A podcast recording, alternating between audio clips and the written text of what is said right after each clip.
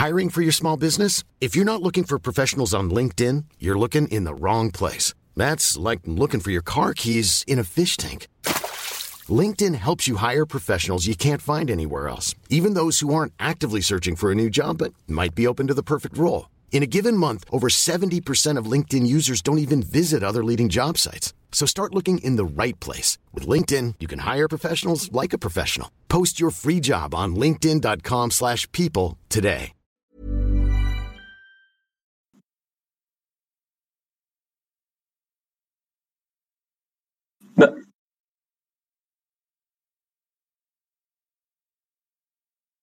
Euh, vous voyez euh, Ah, ça y est, c'est en train de partir.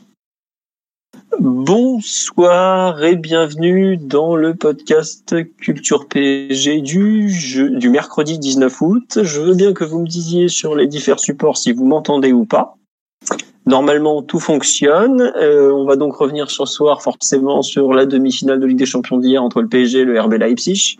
Victoire 3-0 des Parisiens pour ceux qui n'étaient pas au courant. On va revenir sur le match comme on fait euh, dans tous les podcasts. En fait, on va pas, on va pas réinventer la roue ce soir.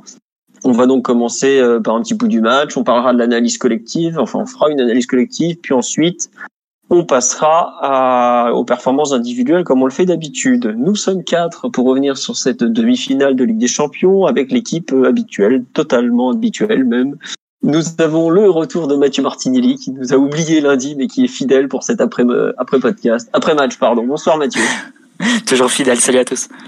Voilà, nous avons Omar qui lui aussi est de retour. Bonsoir à tous, bonsoir les amis. Omar, où es-tu? Ah, très bonsoir bien, à tous, bonsoir les amis. Voilà, parfait, parfait. Et euh, l'enfant terrible, il est là, Simon? Eh ben, j'ai déjà... Alors, soit c'est ma connexion, soit c'est Simon que j'ai pas entendu. Mais Simon, faut que tu ouvres ton micro. Effectivement. Alors, bonsoir à tous. et je suis très heureux de pouvoir parler de ce match avec vous. Voilà, et bonsoir à tous sur le live. Donc, je vous remercie pour tous ceux qui sont déjà présents, les 180 et quelques là. Ça nous fait très plaisir de vous avoir, comme ça nous faisait plaisir lundi d'en parler avant le match. On n'a pas été mauvais dans notre podcast d'avant-match, comme euh, Tigno qui était là l'a fait remarquer sur Twitter. Donc on est, on espère qu'on sera aussi pertinent sur l'après-match. Euh, on n'entend pas Simon, mais si on l'entend, il est là, il est là. Voyons, l'enfant terrible n'était pas très concentré comme d'habitude. Donc on va attaquer tout de suite sur cette euh, demi-finale de Ligue des Champions, victoire 3-0 avec des buts de attendez je retrouve les minutes parce que je ne les ai plus en tête je m'excuse on a donc euh, l'ouverture du score de Marquinhos à la 13e minute le deuxième but parisien que j'ai oublié de rentrer dans la base de données c'est formidable qui doit être autour de la euh, 30e non c'est ça à peu près. Et le troisième à l'heure de jeu enfin un peu avant l'heure de jeu par Juan Bernat à la 56e donc une victoire 3-0 et je pense qu'on va partir pour le pouls du match, à savoir que euh, une victoire totalement méritée. Et j'ai rarement autant eu l'impression sur un match de ce niveau, donc une demi-finale, d'un réel écart de comment dire de, bah de niveau tout simplement entre les deux équipes. Euh, le PSG était une équipe qui était mûre pour ce niveau-là, qui était sûre de sa force, qui était complètement préparée, opérationnelle, est vraiment prête à prête à faire mal. Et on a vu tout ce qui manque à Leipzig, savoir une équipe jeune qui manque d'expérience, qui s'est vite euh, perdu dans cette rencontre malgré un bon temps fort au moment de revenir des vestiaires vers la entre la 45e et la 55e. En gros, le but de Bernat euh, globalement clôt le, le match alors qu'ils étaient euh, plus ou moins revenus dedans. La dernière demi-heure est d'ailleurs assez anecdotique, mais surtout cette rencontre, elle, elle s'est jouée en première mi-temps et là, il n'y a pas eu photo. Quoi. J'ai j'ai rarement été un grand optimiste avant les rencontres. Hein. Les habitudes du podcast le savent. Mais même dès la pause, je sais plus avec qui j'en ai parlé euh, via divers réseaux. Je dis non mais il y a pas de match là. C'est il y a trop d'écart entre les deux équipes en termes de talent, d'organisation, de calme. À tous les niveaux, on était un voire deux crans au-dessus. Donc au bout d'un moment, bah c'est bien de piller les gamins des autres, mais quand il faut assurer comme des bonhommes, bah il y avait plus personne côté Red Bull. Donc euh, voilà, c'était un grand régal de les voir couler. Dommage qu'on n'en ait pas mis plus de trois tellement je les déteste, mais bon ça c'est pas très grave, on a déjà remis les choses en place. Donc voilà, un, un match euh, peut-être un des matchs parisiens les mieux gérés de la, de la saison, sur, surtout vu l'importance. Donc euh, une très très belle victoire dans la construction, dans tout ce qui a été préparé en, en amont, vraiment euh, une rencontre maîtrisée et on n'en a pas vu euh, tant que ça cette saison. Je pense que c'est ce qui m'a le plus plu finalement, c'est la, la, maîtrise de, de, bout en bout, même si forcément en demi-finale des champions, enfin c'est une équipe qui a du talent. Hein. Euh, ils ont des occasions, ça n'existe pas une, de fait de ne pas avoir d'occasion à ce niveau-là. Mais globalement une, une domination et une maîtrise euh, admirable pour une demi-finale de Ligue des Champions. On a vu ce soir que il y a eu 3-0 entre le Bayern et Lyon et que pourtant le 3-0 du PSG et le 3-0 du, du Bayern n'ont absolument rien à voir en termes bah, de maîtrise, de, de, gestion des temps forts et des temps faibles, de, de la façon dont l'adversaire a été annihilé. Donc euh, vraiment un, un, très très très bon PSG j'ai trouvé. Et puis bah il y a pas voilà c'est euh, en finale de façon logique parce que même le Leipzig l'a dit, euh, au bout d'une minute, on avait compris que l'Atlético et le PSG, c'est pas la, c'est pas le même niveau, tout simplement. Voilà. Mathieu, Omar, euh, Simon, pour compléter un peu cet, euh, cet avis très général, très axé sur le match, si vous voulez parler un peu de, de ce qui s'est passé à côté, vous pouvez. Enfin, de, quand je parle de à côté, c'est pas, pas ce que vous avez mangé ce soir, mais si vous avez un peu des choses dont vous voulez parler concernant le fait d'arriver en finale et tout ça. Là, je suis très resté terrain et pas du tout émotionnel, donc euh, je vous en prie. Bah, c'est vrai que c'était tellement facile au final qu'il n'y a pas eu de scénario pour euh, pour nous faire vivre une qualification en finale qui serait euh, un exploit ou vraiment un accomplissement héroïque. Mais c'est vrai que c'est ce qui frappe et ce que tu l'as dit Philo sur sur ton pouls du match, c'est la tranquillité et la maturité avec avec lesquelles le PSG a géré cette cette rencontre. Euh, il faut dire aussi bien aidé par, par un Leipzig qui a, qui a concédé presque psychologiquement, j'ai envie de dire, euh, toute une mi-temps au PSG. Euh, en proposant un plan de jeu qui avait rien à voir avec celui qui est beaucoup plus courageux qu'ils avaient mis en œuvre face à face l'Atlético. Ils ont mis leur bloc beaucoup plus bas. Ils ont décidé de, nous attendre dans une sorte de 4-1, 4-1 médian, euh, sans trop de pression pour nos défenseurs centraux, pour Marquinhos ou pour Paredes, qui était cadré par le seul Poulsen. Et quand il s'aventurait à venir sortir sur euh, sur Paredes notamment, puisque je pense que c'est l'une des l'un des joueurs et, son positionnement en particulier qui qui les a un peu gênés et qui n'est pas forcément prévenu dans leur plan de jeu, prévu dans leur plan de jeu pardon. Et eh ben ça a libéré des espaces dans dans le dos des milieux et c'est dans ces zones-là que Neymar et que Ander aussi ont pu euh, récupérer des, des ballons et, et créer du jeu. Donc euh, je pense que Leipzig c'est vraiment avait comme obsession de, de, couper un peu la profondeur au PSG.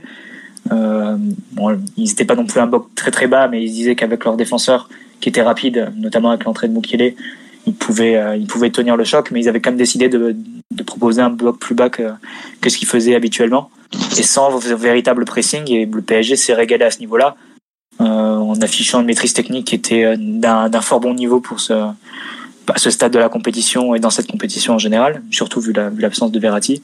Et à partir de ce, de ce niveau technique qui nous permettait d'être dans le camp adverse, on a pu déployer notre pressing et un pressing qui a conduit à plusieurs récupérations assez hautes, et euh, y compris donc sur le, sur le deuxième but, mais il y a aussi un but annulé à 0-0 euh, qui, qui part aussi d'une récupération haute. Donc euh, globalement un match qui a été bien préparé du côté parisien, très sérieusement, et une équipe qui rentrée immédiatement son match sur le plan technique, mais d'un autre côté un Leipzig qui, a, qui s'est un peu dénaturé qui s'est retrouvé dans une position où c'est clairement pas leur fort. Le fort de psyche, c'est de jouer dans le camp adverse, de, de presser et ensuite de, de, récu de récupérer et ensuite de, de, partir très vite euh, sur des attaques assez, assez rapides. Là, ils partaient de beaucoup plus bas, ils devaient défendre, ils passaient de longs moments sans le ballon. Et c'est une configuration qu'ils maîtrisent pas, pas du tout. C'est des joueurs jeunes, c'est des joueurs qui sont dans une équipe plutôt offensive à la base. Et c'est ainsi qu'ils nous ont donné euh, une mi-temps euh, et on a été très bon pour, pour concrétiser notre avantage et notre supériorité qui était absolument nette sur les 45 premières minutes. Comme juste tu l'as dit, Philo. Ouais, non, juste pour compléter, euh, tu parles de, on a été très bon pour concrétiser, mais le pire c'est que c'est même même pas parce qu'en première mi-temps ouais, on a deux, pot, deux poteaux et je sais pas combien d'occasions franches. Quoi. Enfin vas-y, fini. Après je vais regarder sur le live. Au moins on avait on avait on a eu le, le bon goût de de, de de faire le break et de doubler la de doubler la mise, ce qui nous permettait de d'aborder la deuxième mi-temps avec un peu plus de, tranquillité, surtout qu'évidemment Nagelsmann a fait des ajustements à la mi-temps, il a fait rentrer un attaquant, sans doute pour, fixer un peu les défenseurs centraux et éventuellement presser plus haut. Mais passer ce, temps un peu plus fort de Leipzig de, de 10 minutes et ce but qu'on marque euh, par Bernat, c'est vrai que la fin du match est assez, assez tranquille et assez bien géré par le PSG qui, avait eu, qui a eu en plus les, opportunités pour alors dire le score en contre-attaque. Donc, euh, tout ça l'un dans l'autre donne une partition vraiment récitée du PSG, franchement convaincante de quasiment de bout en bout, avec des performances individuelles qui là encore sont convaincantes sur quasiment chacun des postes et sur presque tous les joueurs. Et ça te donne beaucoup de, de confiance, de sérénité et de, oui, de, de conscience de ce qu'on peut faire avant, avant la finale, qui évidemment sera une autre, une autre paire de manches. Mais déjà, on a tenu notre rang en battant Dortmund, euh, l'Atalanta et Leipzig. Ça n'a pas été le cas de toutes les équipes engagées dans, cette compétition, et notamment les gros. Donc, euh, de ce point de vue, on peut, on peut déjà être satisfait. Puis maintenant, il reste un dernier défi, il reste un dernier match, le plus beau, et qu'on va jouer face, face au Bayern. C'est un super défi, et on attend tous ce match maintenant. Juste. On attend tous ce match et ça sera dimanche soir. Euh, sur euh, réaction sur live, il y a beaucoup de monde. Euh, merci pour tous les, likes et autres pouces bleus. N'hésitez pas, on est déjà 350, c'est un grand plaisir. Euh, on nous parle effectivement des perfs individuels, mais ça on va longuement y revenir. On nous dit qu'on n'est pas pressé, on est injouable. Oui, il faut, on va reparler, je pense, du non pressing de Leipzig, de leur plan de jeu un peu ensuite en détail. On nous dit sur live aussi, on a fait un vrai match de patron. À aucun moment on ne s'est fait peur. On marque sur des moments extrêmement importants. Euh, non seulement on marque sur des moments importants, et puis surtout on a puni à chaque fois qu'ils ont fait des erreurs. Parce que faut le dire, il y a deux buts sur trois qui nous donnent. Il y a, il y a euh, comment dire, euh, le gardien de, de Leipzig, il a fait des gros arrêts, mais le deuxième but, il est scandaleux quand même. À ce niveau-là de la compétition, c'est c'est quand même pas glorieux. Et Mukiele qui se laisse tomber euh, face à Herrera c'est un manque d'expérience terrible. Il y a une personne sur live qui disait ouais on a on a senti chez eux l'inexpérience du PSG contre Barcelone en 2013. Mais je trouve que ouais dans leurs attitudes, dans la façon dont le PSG a mis le pied sur le ballon, on a vu qu'ils étaient euh, bah, qu'ils étaient jeunes en fait, qu'ils étaient vite euh, désarçonnés, que dès que tout se passe pas comme ils ont l'habitude que ça se passe, puisque ça reste des jeunes joueurs qui sont dans un projet collectif Red Bull qui est quand même très encadré avec des des pas des normes, mais pas loin. C'est presque des normes de jeu, ouais, effectivement, même si Nagelsmann a un peu cassé. des charges même, hein, qui vaut pour euh, Salzbourg et, et tout, voilà. toute l'équipe. Après, il s'est moins, moins calibré qu'à une époque. On s'était 4-2-2-2, on bouge pas, etc., etc. Là, ils ont quand même un peu ouvert les vannes. Voilà, on sent la patte de l'entraîneur, mais euh, l'entraîneur, pour moi, ne les a pas aidés et il s'est complètement loupé dans, dans, bah, bah, un peu dans tout ce qu'il a fait, puisque bah, quand tu vois le, ah, dès, le... dès le choix de son costard. Hein. Ça annonçait une soirée problématique. Et pourtant, c'est un mec en béquille sur une, sur une, sur une glacière qui l'attendait. ah, c'était pas la demi-finale du style, on peut vous le dire. Mais bref. Euh, euh Rudy Garcia, le mieux habillé des coachs en demi-finale. Ouais. ouais, mais bon, il, a, il s'est un peu empêché de prendre 3-0 quand même. Mais bon. Donc euh, voilà, non, et j'avais une autre réaction sur le live euh, qui me demandait, pardon, non, une réaction qu'on on nous disait, personnellement, peu importe l'issue de la finale, euh, ça ne doit pas forcément nous rassurer pour la prochaine édition avec les allers-retours.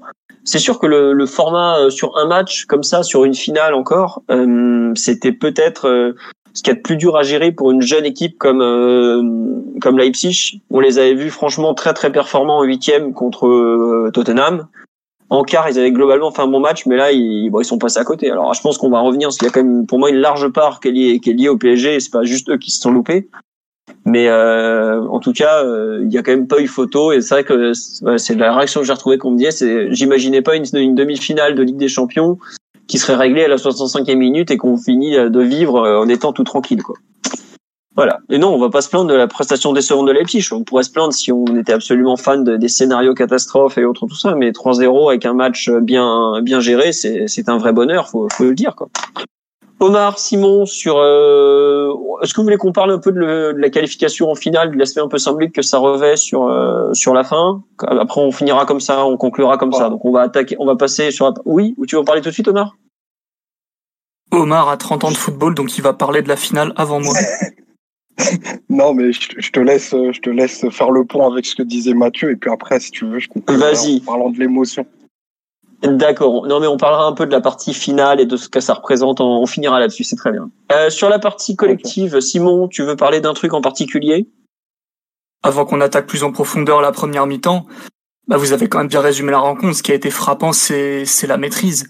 Euh, on n'avait pas l'impression de voir un match de Ligue 1 mais après, c'est quand même rare à ce niveau-là de la compétition qu'une équipe te cède autant le terrain euh, et autant la possession, surtout quand quand c'est pas dans ses spécificités de, de base. Si t'avais joué l'Atlético ou, ou une équipe de Mourinho un peu opportuniste, j'aurais pu comprendre. Mais le fait que Nagelsmann s'adapte autant à, euh, aux, aux, forces du PSG finalement et surtout au talent individuel du PSG, vu que collectivement on n'est pas toujours très très lisible, euh, ça montre quand même le niveau d'intimidation que tu peux retrouver dès que tu as euh, tes meilleurs attaquants ensemble sur le terrain en Ligue des Champions, ce qui a été rarement le cas, voire jamais le cas sur euh, sur les précédentes éditions. Et c'est vrai que rien que de voir le match qu'a fait Leipzig, ça dit beaucoup de de ce que peut imposer le PSG à l'adversaire en fait. Qu'une équipe aussi douée pour le pressing, pas forcément la plus intense, mais toujours très efficace, très bien préparée, te cède aussi facilement le terrain et veuille se concentrer vraiment sur le contrôle de, de tes offensifs, euh, ça t'a permis de vraiment euh, écrire le scénario du match un peu à ta guise. Alors évidemment, c'est la Ligue des Champions, donc tu contrôles pas tout et tu réussis pas tout parfaitement. Il y a eu quelques petits euh, moments de flottement, effectivement. Mais globalement, tu as pu écrire le match que tu as voulu et tu as sanctionné quand il le fallait. coup de pied arrêté, début de match, fin de mi-temps.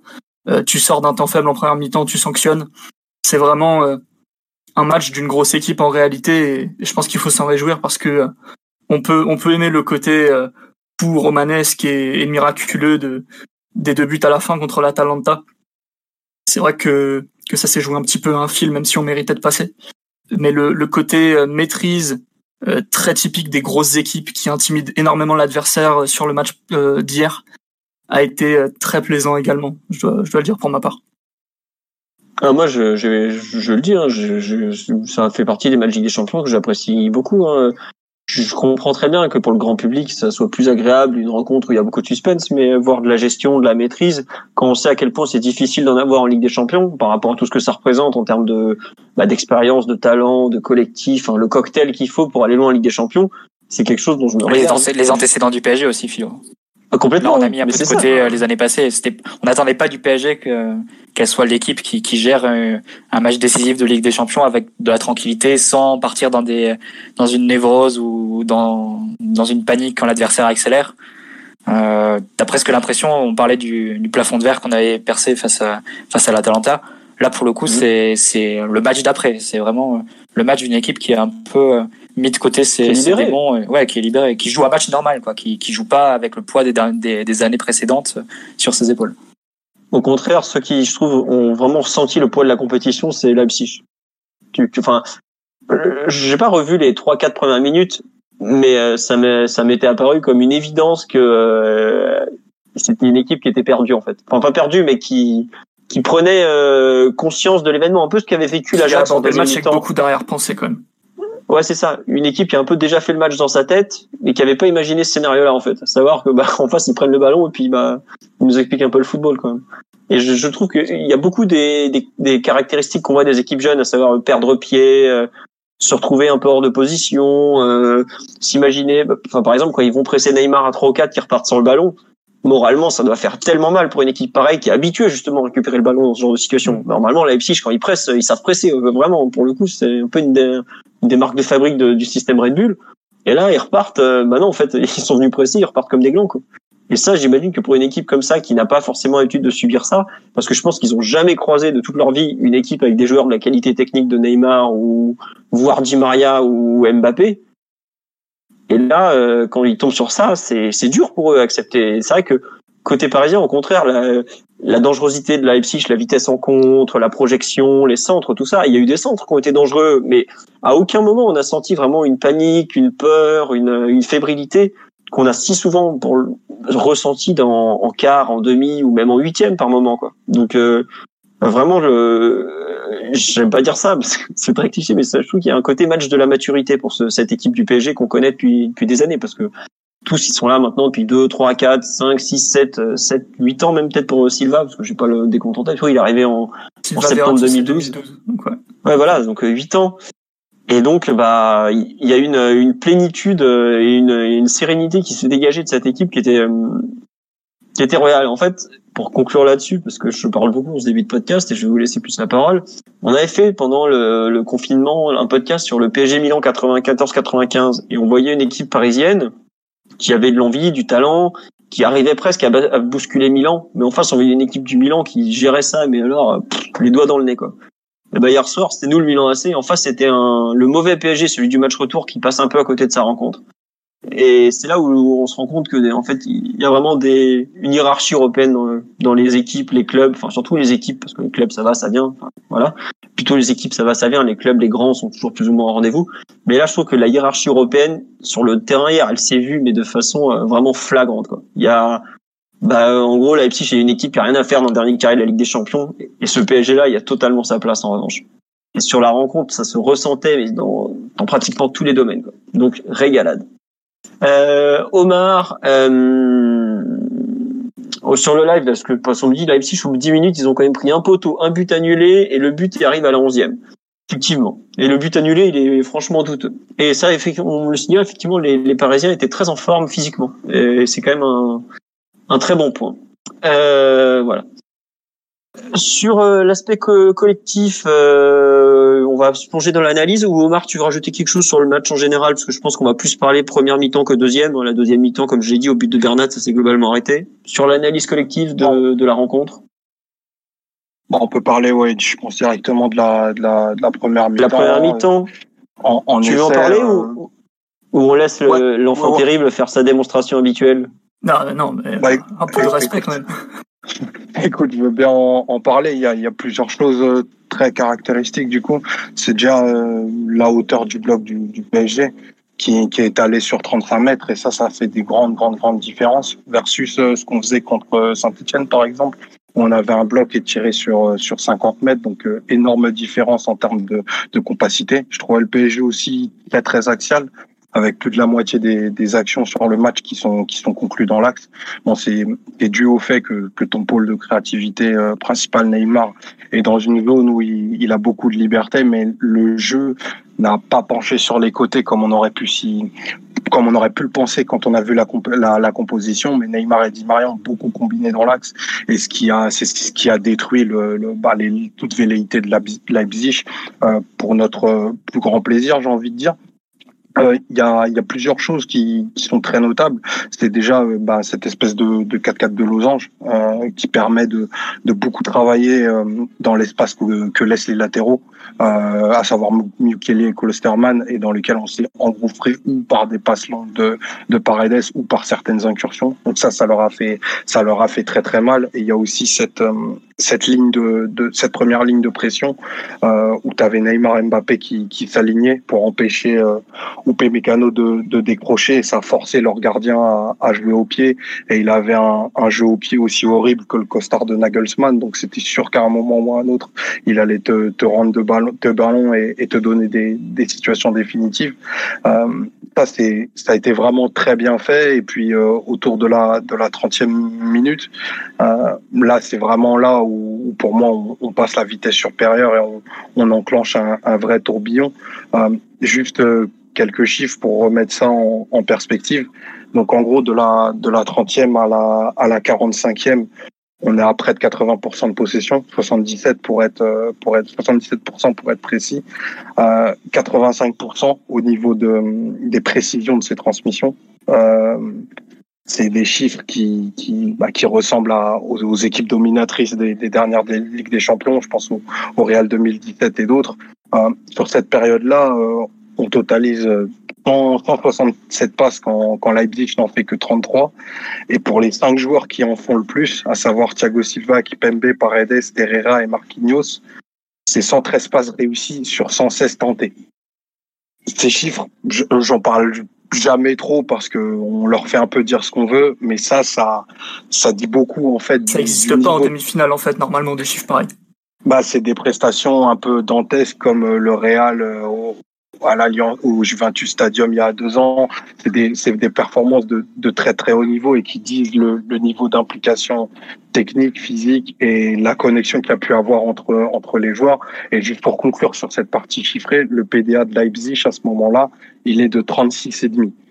J'ai cherché, j'ai comparé. Enfin, c'est des chiffres qu'on peut trouver euh, quand c'est Gourvenec qui vient au parc, quoi. En gros, une équipe très docile et qui, qui a aucun projet d'autre que, de se faire fouetter suis nu devant tout le monde le samedi à 17h.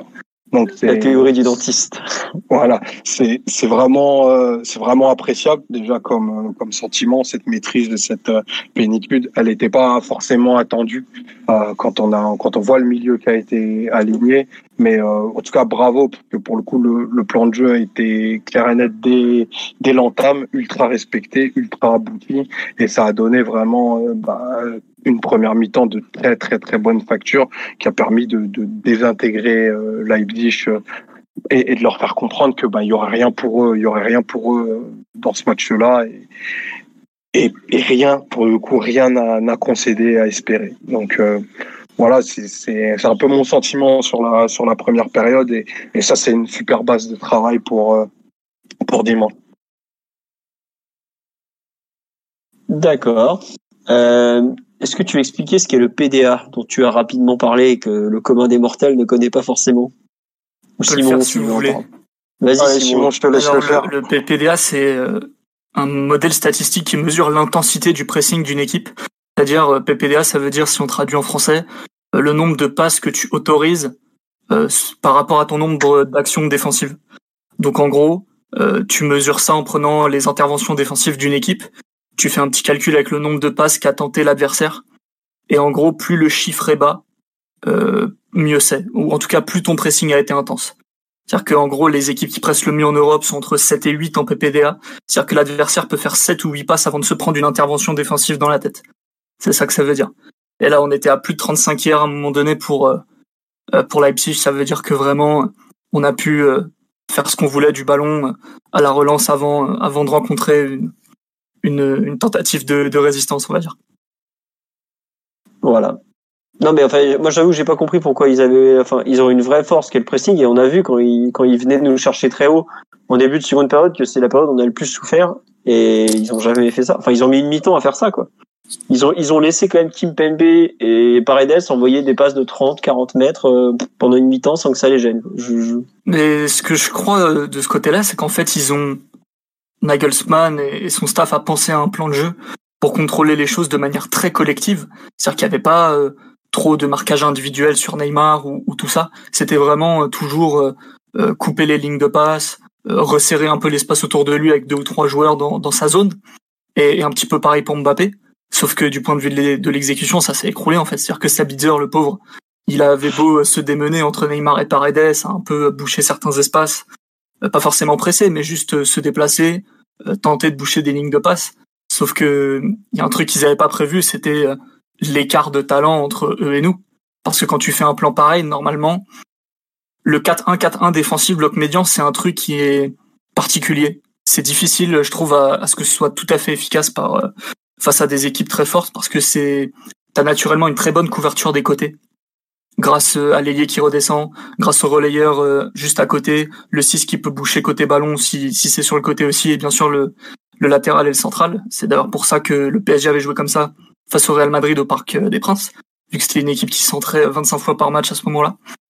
Et face à la possession axiale du PSG, en fait, c'est à cause des relayeurs qui sortent, à cause du 6 qui peut se retrouver un peu isolé, surtout si tu mets un seul homme dans l'axe, vu que là c'était Poulsen, et Poulsen tout seul peut pas presser deux centraux et un milieu défensif en fait. C'est impossible. Du coup, ils ont vraiment trop découvert l'axe du terrain.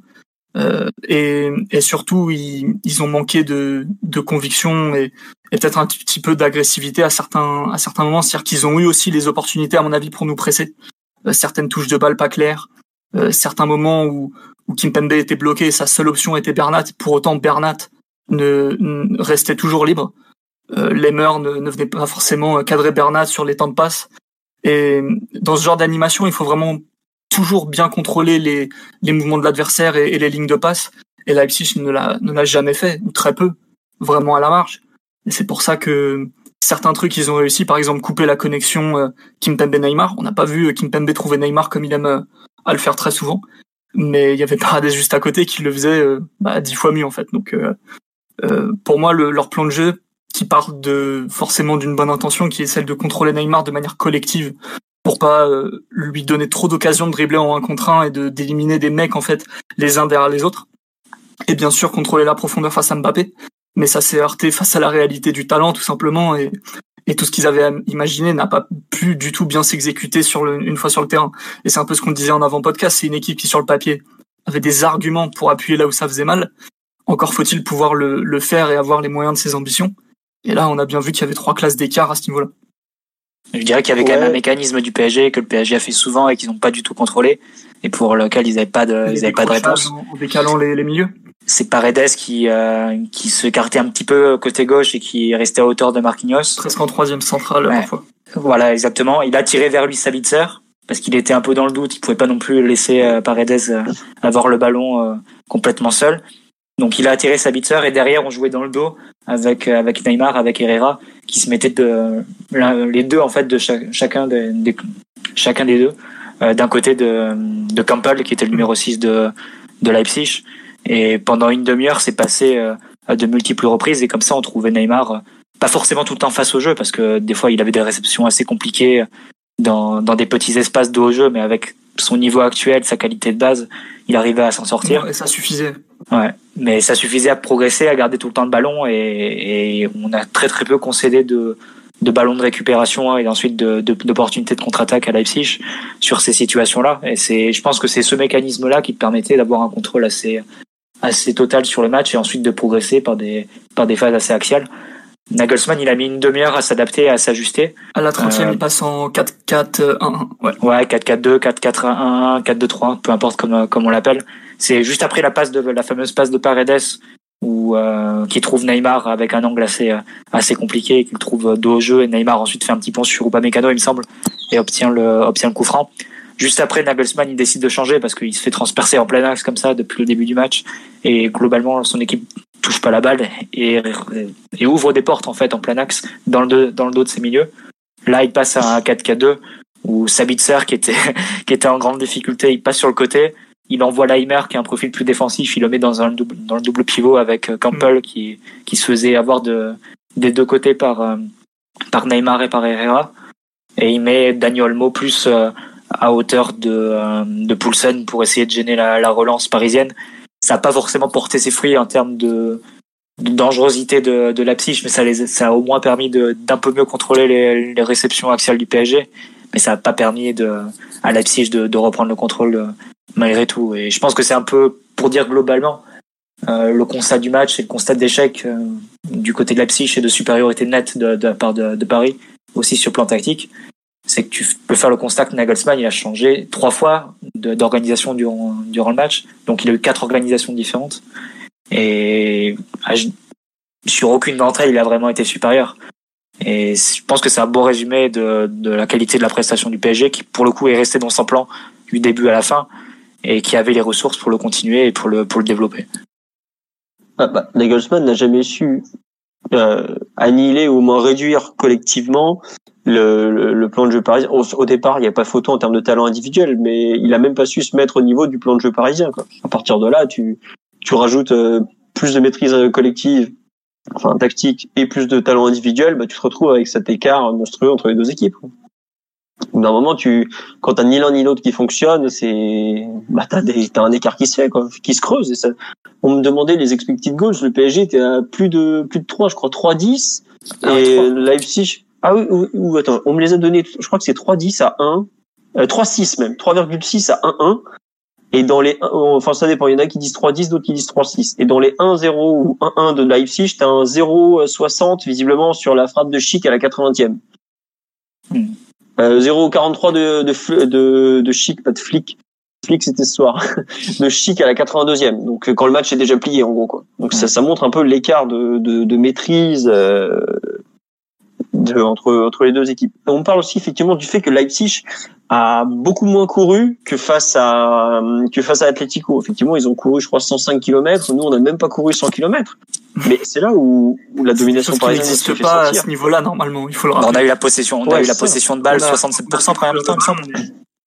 Mais faire moins de 100 km en bloc équipe en demi-finale de, de Ligue des Champions, c'est quand même quelque chose de d'a- d'assez rare, à mon avis.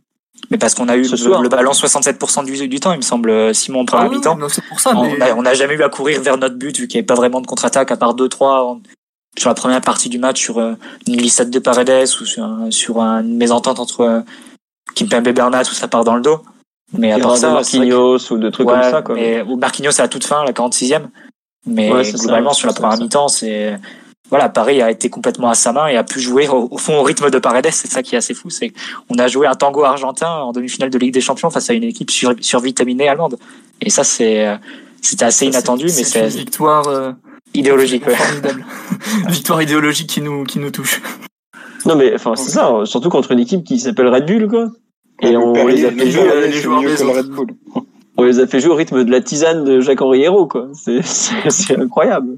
Mais non, mais enfin, on en avait parlé avant le match de la, maîtrise du rythme, ce qu'on avait fait faire, ce qu'on avait fait à Dortmund, à savoir euh, les faire jouer au rythme qu'on veut, redoublement de passes, euh, vraiment très positionnel et tout. Mais on a fait, on a reçu la première mi-temps contre Dortmund et celle-là, il y a plus de qualité hier, mais la façon de entre guillemets de faire jouer une équipe allemande à l'envers, c'est typiquement ça. C'est même exactement la même chose. Parce que on leur propose jamais ça en Bundesliga. Ouais, complètement. Ils sont absolument pas exercés au fait de, de voir des possessions qui, qui, peuvent baisser un peu le rythme, euh, accumuler beaucoup de passes, jouer d'une manière un peu un petit peu particulière. En Allemagne, ça n'existe pas et, et, mine de rien, euh, bah quand t'as jamais pu préparer ton adversaire dans des configurations similaires, le jour G, ça peut faire tout drôle. Mm. Non, c'est sûr. Je pense que le, je pense que le pire, c'est surtout euh, l'espèce de mix des deux entre un, un, joueur comme Paredes qui est totalement capable de t'anesthésier le, le, rythme du match, mais qui en, en en appui ou en une passe peut totalement verticaliser et trouver euh, Neymar, Di Maria ou, Mbappé qui eux, pour le coup, sont, sont des joueurs totalement électriques et électrisants qui, qui vont gagner des mètres et qui ont, qui ont une fréquence d'appui bah, très forte, type, type Bundesliga, et que l'alliage des deux, en fait, c'est insoluble pour une équipe aussi, aussi je voudrais pas dire naïf parce que ce serait ce serait un manque de respect mais inexpérimenté. Mais, mais les respecte pas. et, les déteste. non mais non Red Bull je les emmerde bien entendu. Mais mais il y a quand même il y, a quand même il y a quand même deux trois joueurs de de très très grande qualité. Bien entendu ils sont français vraiment par hasard. Et euh, et euh, et, euh, et l'alliage des deux, vraiment, c'est insoluble. Et, et, même la cage qu'ils ont essayé de faire autour, euh, autour de Neymar, euh, avec euh, Campbell, Olmo, Sabitzer, bah, Neymar te, te l'a fait exploser. Et ça, euh, tu peux faire tout le, tout le tableau noir, tout le pré-match que, que tu veux il y a des moments, il y a des joueurs qui te, qui te transcendent les, les systèmes et, et, les, les, prérequis de ces, ces, derniers. Et Neymar, il est, il est capable de ça depuis, depuis quelques semaines déjà. Et, et ça, c'est, même pour Flick, ce sera un problème, à mon avis, que tu ne peux pas régler. Bah, surtout ce soir, quand t'arrives déjà pas à contrôler Memphis de paille et Toko Ekambi, euh, tu peux commencer à te creuser la tête pour savoir comment tu vas cadrer euh, Neymar, Mbappé et Di Maria. On n'est pas dans le même niveau de qualité et dans la même qualité individuelle quand même là. Sans... on va pas digresser, mais j'ai deux trois idées sur la question. Très juste, très bien. Euh, non, sur l'aspect physique, euh, on en a parlé. L'aspect un peu collectif, la façon dont le PSG a joué à, à son rythme. Euh, ce 4-4-2 losange, enfin faux, comment dirais-je euh, Mais j'ai j'ai un petit euh, un petit avis sur la question vu qu'apparemment ça ça a pu faire débat depuis hier. Pour moi, en fait, en, bah, en phase de relance, on jouait vraiment avec le 4-2-2-2 habituel, avec ton double pivot, Neymar milieu offensif gauche, Herrera milieu offensif droit dans un du coup un rôle un petit peu particulier qu'on lui connaissait pas tellement. Mais il jouait vraiment, c'était vraiment le pendant de Neymar de l'autre côté, même si c'était plus un leurre et un mec qui était là pour donner de la rationalité à l'occupation des espaces plutôt que pour toucher des ballons et, et les bonifier. T'avais bien évidemment les latéraux euh, écartés et Mbappé attaquant gauche et Di Maria attaquant attaquant droit tout simplement. C'est comme ça que j'ai que j'ai vu le bah, système avec ballon en tout cas. Bah, il y a une action qui illustre bien ce, en tout cas ce différent, ce rôle différent entre Paredes et Herrera, qui avait sur le papier la, le même, la même position de relayeur, mais au fond, ils l'ont interprété d'une façon différente. Ils avaient une fonction différente sur ce match-là. C'est l'action qui, qui, se conclut par un centre de, de Kerrer qui est envoyé euh, directement en touche.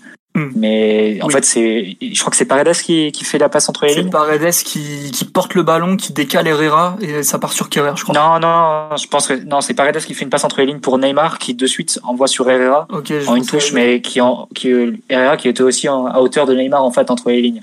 Et ensuite, le ballon va à droite et, et c'est Kerrer qui, euh, qui envoie un centre malheureusement raté. Mais ça illustre bien en fait que ce que Ander Herrera avait comme fonction avec le ballon en tout cas, qui était pas qui était pas forcément de de jouer, d'être présent à la construction. Ça, c'était plus sur le côté gauche. Il avait la position de Di Maria, mais sans les, sans les requis, les prérequis techniques, quoi. C'est ça. Et Di Maria, il était plus, pas forcément excentré, mais plus, un peu plus haut et il fixait les, les défenseurs, défenseurs de Leipzig, qui était Clusterman sur, sur le côté gauche, pour, pour essayer de l'empêcher d'aller, de, de sortir, en fait et d'aller sur Herrera quand il avait le ballon euh, côté droit ou sur Neymar quand il quand il obtenait sur ce côté-là.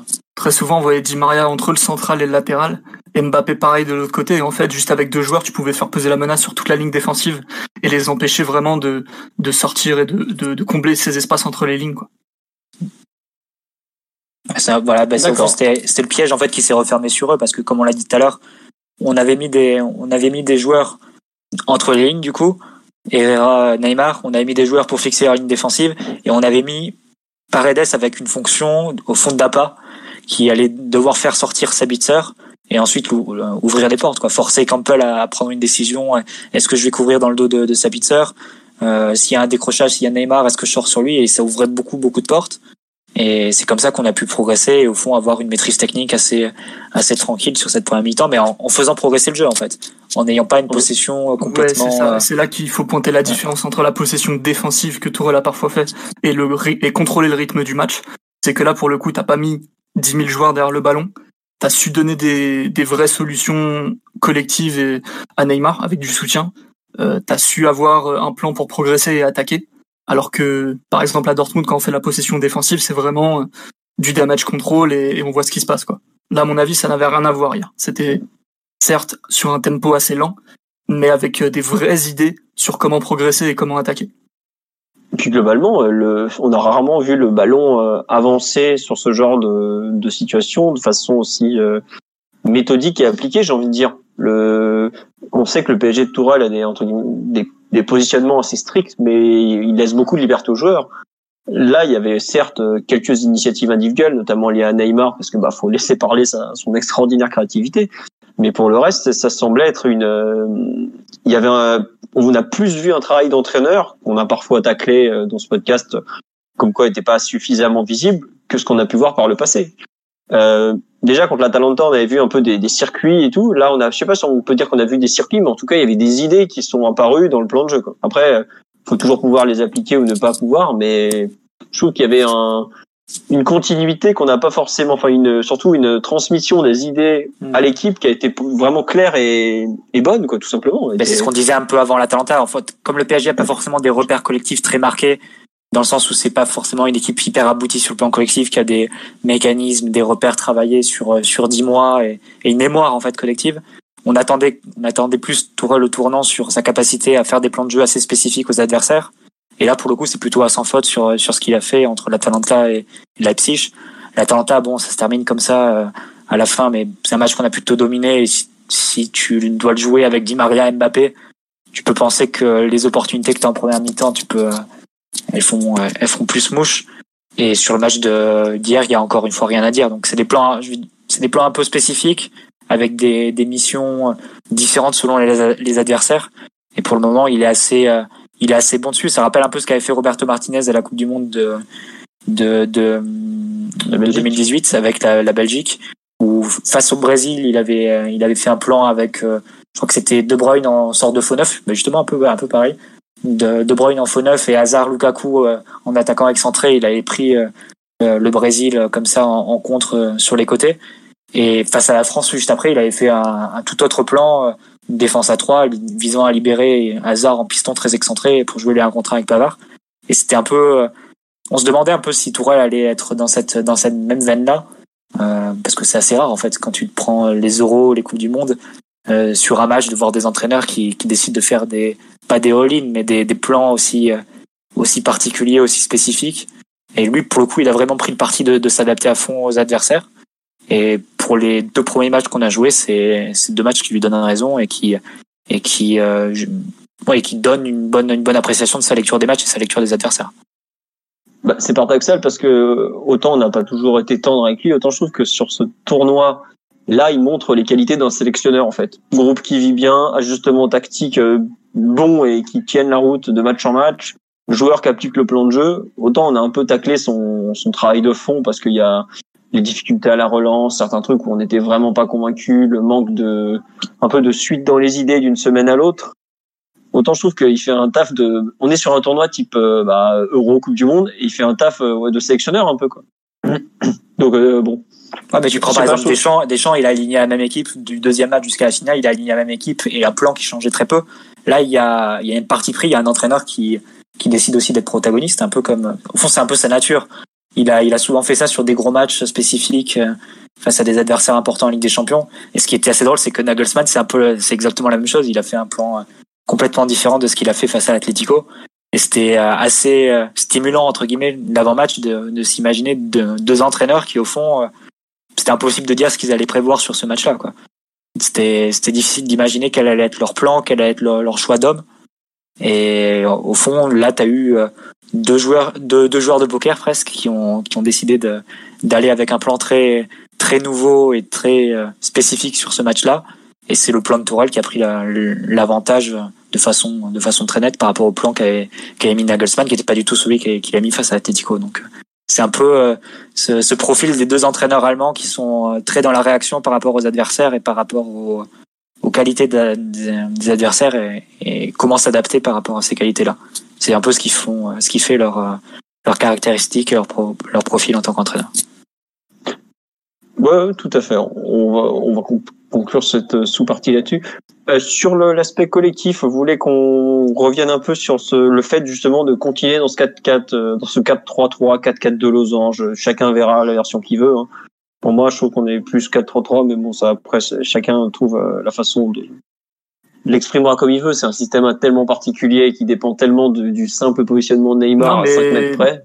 Là où tu as raison, c'est qu'on a pressé en 4-3-3. En vrai 4-3-3. Ouais. Avec euh, ah oui, quand, Paredes qui sort, des actions, on, Paredes qui sort sur le milieu en position de relayeur, Herrera qui fait pareil, Marquinhos euh, plus axial derrière, puis t'avais Neymar dans l'axe euh, sur Upamecano, et globalement les, les attaquants qui contrôlaient, euh, les trois attaquants qui contrôlaient les, les trois centraux, ça a été très efficace. Plusieurs fois on les a pris un revers sur le pressing du pauvre capitaine qui qui sait à peine courir 50 mètres sans vomir. C'est bien la preuve que que la, non, la manière de presser a été efficace quand même. Et d'ailleurs, le, deuxième but vient de là. Euh, après une grossière erreur, certes, de, du gardien, mais une erreur que tu as aussi forcée parce que tu as bien fermé toutes les options euh, que Leipzig utilise pour, euh, pour construire le jeu d'habitude. Et euh, non, c'était vraiment, pour le coup, un 4-3-3 presque liverpoolien au pressing. Si t'enlèves certains concepts type la zone et, et l'intensité surtout. Ouais, j'allais dire, es comme Tiva, toi, dis donc, tu, tu, tu n'as pas peur de, de, certains grands mots. Non, mais le Hernandez qui a comparé Liverpool club. Vous, vous voyez ce, que je veux dire, ce pressing en 4-3-3 très étroit, avec les ailiers qui s'écartent pas trop, les relayeurs qui sortent et le 6 qui couvre derrière. Les relayeurs, ils sortaient sur les, sur les pistons ou sur les latéraux, peu importe, de Leipzig. T'avais Herrera, souvent, il s'est retrouvé sur Angelino pour, euh, pour refermer. De ce côté-là, ouais, côté gauche un petit peu moins, c'était plus, euh, éventuellement Bernat qui sortait. Mais ouais, c'était assez Liverpoolien euh, dans l'approche structurelle en tout cas parce que c'est on presse pas comme ça à tous les matchs non plus. On presse pas à tous les matchs d'ailleurs. Ouais. En Ligue 1, on presse pas beaucoup. Non, mais c'est vrai que t'as eu deux équipes qui ont joué un peu à front renversé, quoi. Le PSG qui a pressé et Leipzig qui a. Qui a attendu. Qui a attendu, ouais. Ça a pas été très payant, mais bon. Euh, sur l'aspect collectif, euh, peut-être un peu ce, cette continuité du système, qui est quelque chose qu'on avait parlé avant, que finalement Tourelle a, a gardé. Il n'a pas tenté son 4-4-2 euh, qui a parfois été évoqué euh, et voire travaillé à l'entraînement. Euh, est-ce que pour vous, tiens, on, on, va rester dans ce système, ce, ce comment dirais-je, bah, ce, 4-4 de losange ou pas? Omar, ton avis, là, il va, il va rester dans cette continuité ou pas? Ah oui, absolument à mon sens, offensivement, il n'y a plus rien à, il y a plus rien de, modifiable. T'es, t'es, 100% des, des, des, qualités de tes meilleurs joueurs sont, sont optimisées. Après, ouvrira forcément la, la question des, des, des relayeurs. Euh, car bien, bien qu'ayant été très performant, il y a des légères petites choses à redire si, si tu dois t'enfoncer face à un match par rapport au, au Bayern et surtout euh, si Verratti a ne serait-ce que 45 football de 45 minutes de football dans les jambes. Pour ce match, il n'y a pas de question à, à, se poser, il faudra le mettre. D'accord. Euh, Simon bah, ou, Mathieu sur la continuité, euh, je vous pensais effectivement que le, le, format et les résultats plaide en faveur du maintien de cette de cette organisation au final. L'animation offensive certainement. Après, bien malin est celui qui pourra dire qui seront les milieux qui démarreront le match a priori. Marquinhos. Marquinhos, certains. Et t'as quatre relayeurs ensuite en concurrence. T'as quatre relayeurs pour pour l'accompagner ensuite dans des styles très très différents. Même si Verratti et Paredes se ressemblent, mais Verratti est-ce qu'il a même déjà 45 minutes de football? Là, il est rentré 10 minutes, tout strappé dans tous les sens, et il n'a pas été très scintillant, on va dire. Donc, il y aura des informations qui vont venir au fur et à mesure des, des séances d'entraînement, mais là, ce soir-là, c'est très difficile de dire quel sera ton plan au milieu et, qui jouera. Bon, donc on n'en saura pas plus pour l'instant. Sur l'aspect euh, performance collective, euh, est-ce que vous voulez euh, bah, faut peut-être parler de la deuxième mi-temps quand même. individualités. Ah oui, oui, vas-y, vas-y. Oui, non, mais t'as raison. Sinon, parce que j'étais pas forcément d'accord avec toi quand t'as dit que la deuxième mi-temps, en gros, euh, c'était un peu plié. Alors oui, au score, c'était plié, mais j'ai trouvé que dans le jeu, on, on a commencé à avoir, euh, à avoir des problèmes dans le sens où Leipzig, ils avaient plus grand chose à perdre, ils ont pu presser de manière totalement libérée. Euh, et là, on a vu les limites techniques de certains apparaître, on a vu Marquinhos perdre pas mal de ballons, Herrera et Kerrer pareil, euh, voir la défense centrale parfois qui savait pas toujours quoi bien faire. Alors euh, certains ont pris leur responsabilité à ce moment-là en faisant des gros dégagements, genre Kimpembe ou, ou, ou Paredes.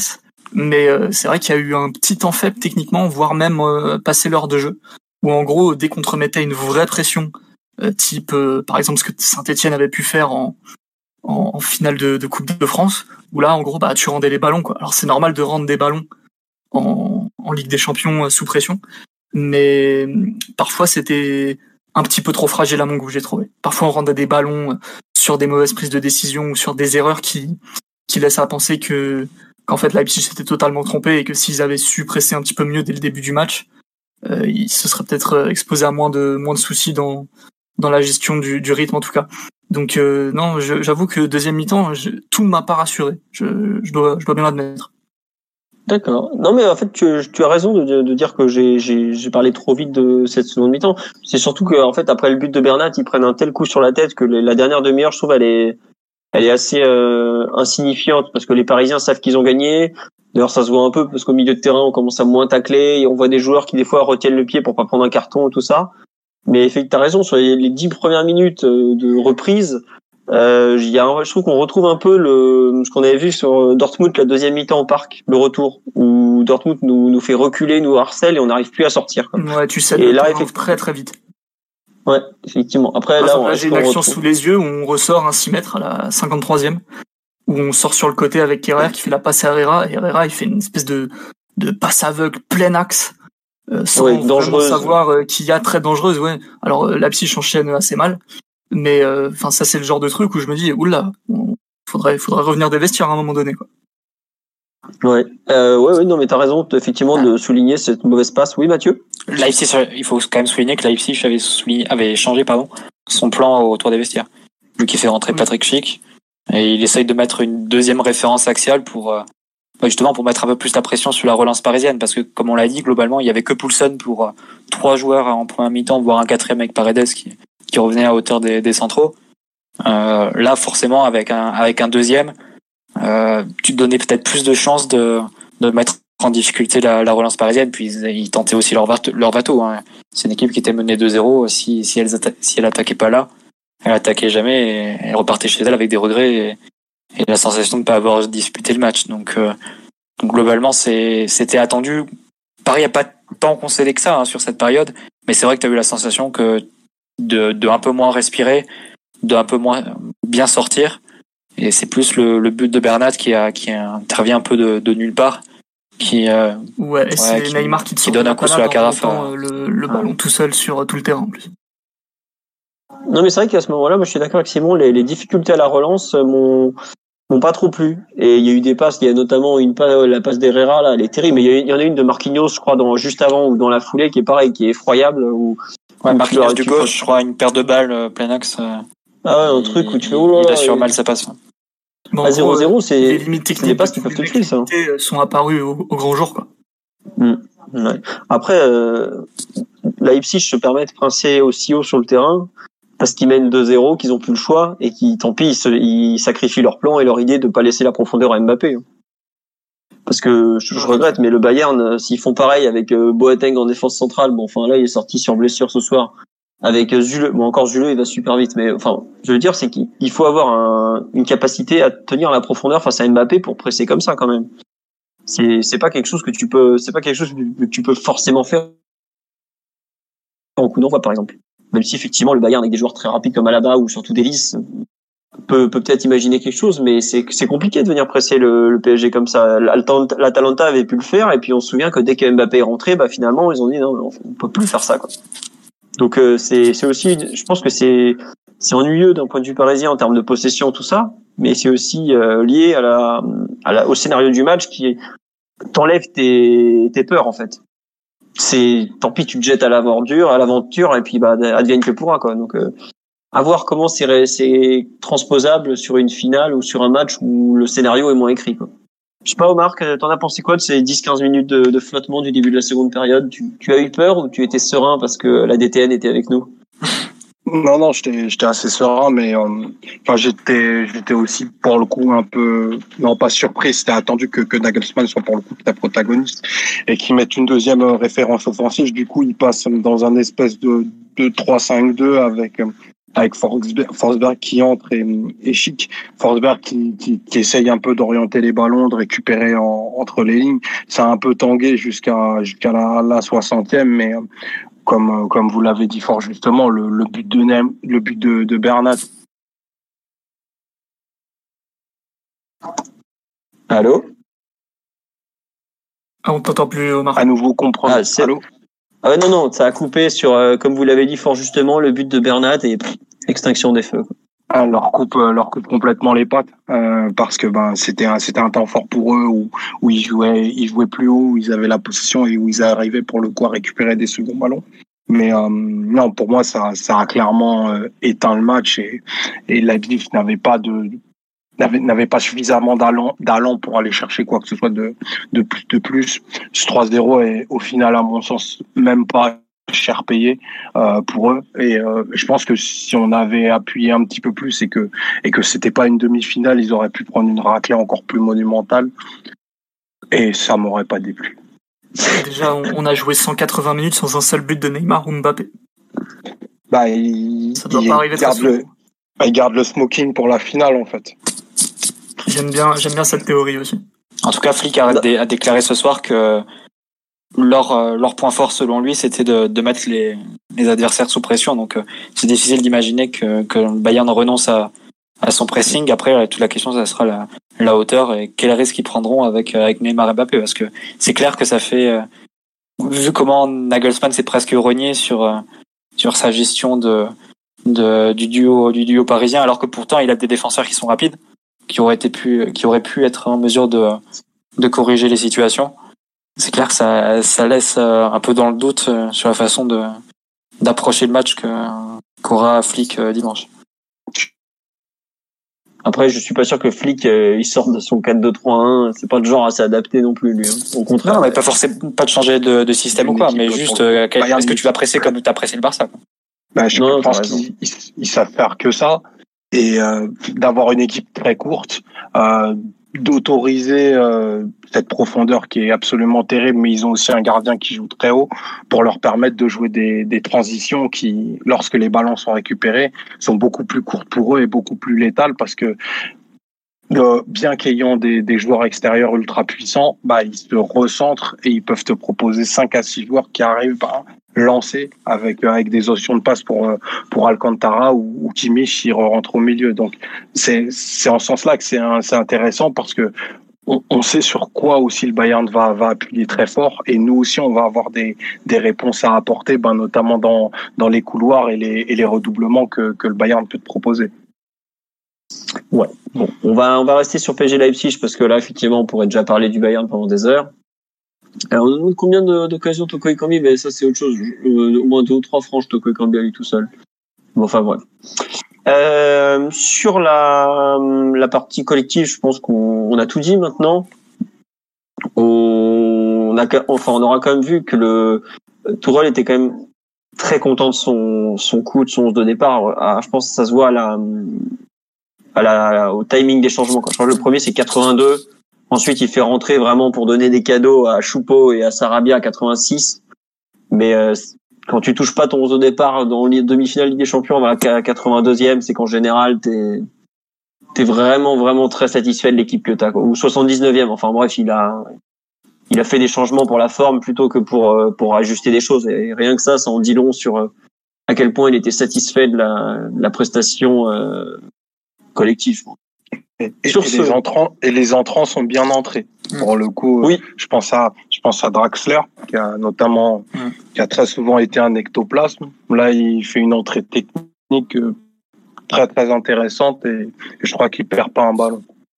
C'est très important à ce que tu dis, Omar, parce que tu as l'impression d'avoir pas mal de joueurs qui sont concernés quand même. Et ça, c'est le mérite du staff, de, de l'entraîneur jusqu'au kiné, euh, de la préparation psychologique jusqu'à la préparation euh, physique et la récupération. Parce que, euh, comme tu dis, euh, l'entrée de Draxler, moi personnellement, je m'attendais pas à ce qu'il fasse 10 minutes comme ça techniquement, à peut-être franchir une ligne balle au pied ou à, ou à se déplacer, à faire des, des, bons choix sur le plan technique.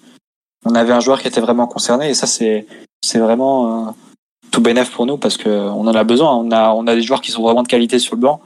Et si tu arrives à les avoir, entre guillemets, motivés, impliqués et, dans, ouais, et vraiment impliqués, oui, et utilisables plutôt, euh, c'est, vraiment très intéressant en vue de la, la finale dimanche parce que tu auras besoin de, du plus d'options, de, du plus d'options possibles et, et de, du plus de possibilités euh, possibles sur le banc. Bah là, je crois que le, le, le PSG n'a jamais eu autant d'options à disposition quand même. Euh, enfin, je sais pas si on se rend compte, euh, même des joueurs comme Herrera et Paredes, donc des fois on savait pas trop quoi faire, se retrouvent à faire des matchs de qualité à des niveaux euh, inespéré, euh, sachant qu'il y a encore euh, bah, Gay, il sera opérationnel, Verratti devrait être en mesure de jouer. Là, on a parlé à bonne entrée de Draxler, euh, Sarabia, pareil, il fait quand même plutôt une bonne entrée, et puis on sait qu'il peut jouer dans plein de postes. On a Choupeau qui fait des entrées qui sont pareil plutôt bonnes aussi. Euh, bon, Icardi n'a pas joué la moindre minute, comme on le rappelle, on me le dit sur le live, mais il y a là, je trouve que il y a de fortes chances que son tournoi soit terminé. Bah, si tu, bah, si tu dois remonter le score face au Bayern, t'en auras peut-être besoin d'Icardi. Ouais, c'est ça. T'en avais pas besoin. Hein. Je ne sais pas si ce, ce, serait la première option quand même. Mais, mais ne ah. parlons pas des choses qui fâchent, c'est pas le bon sens.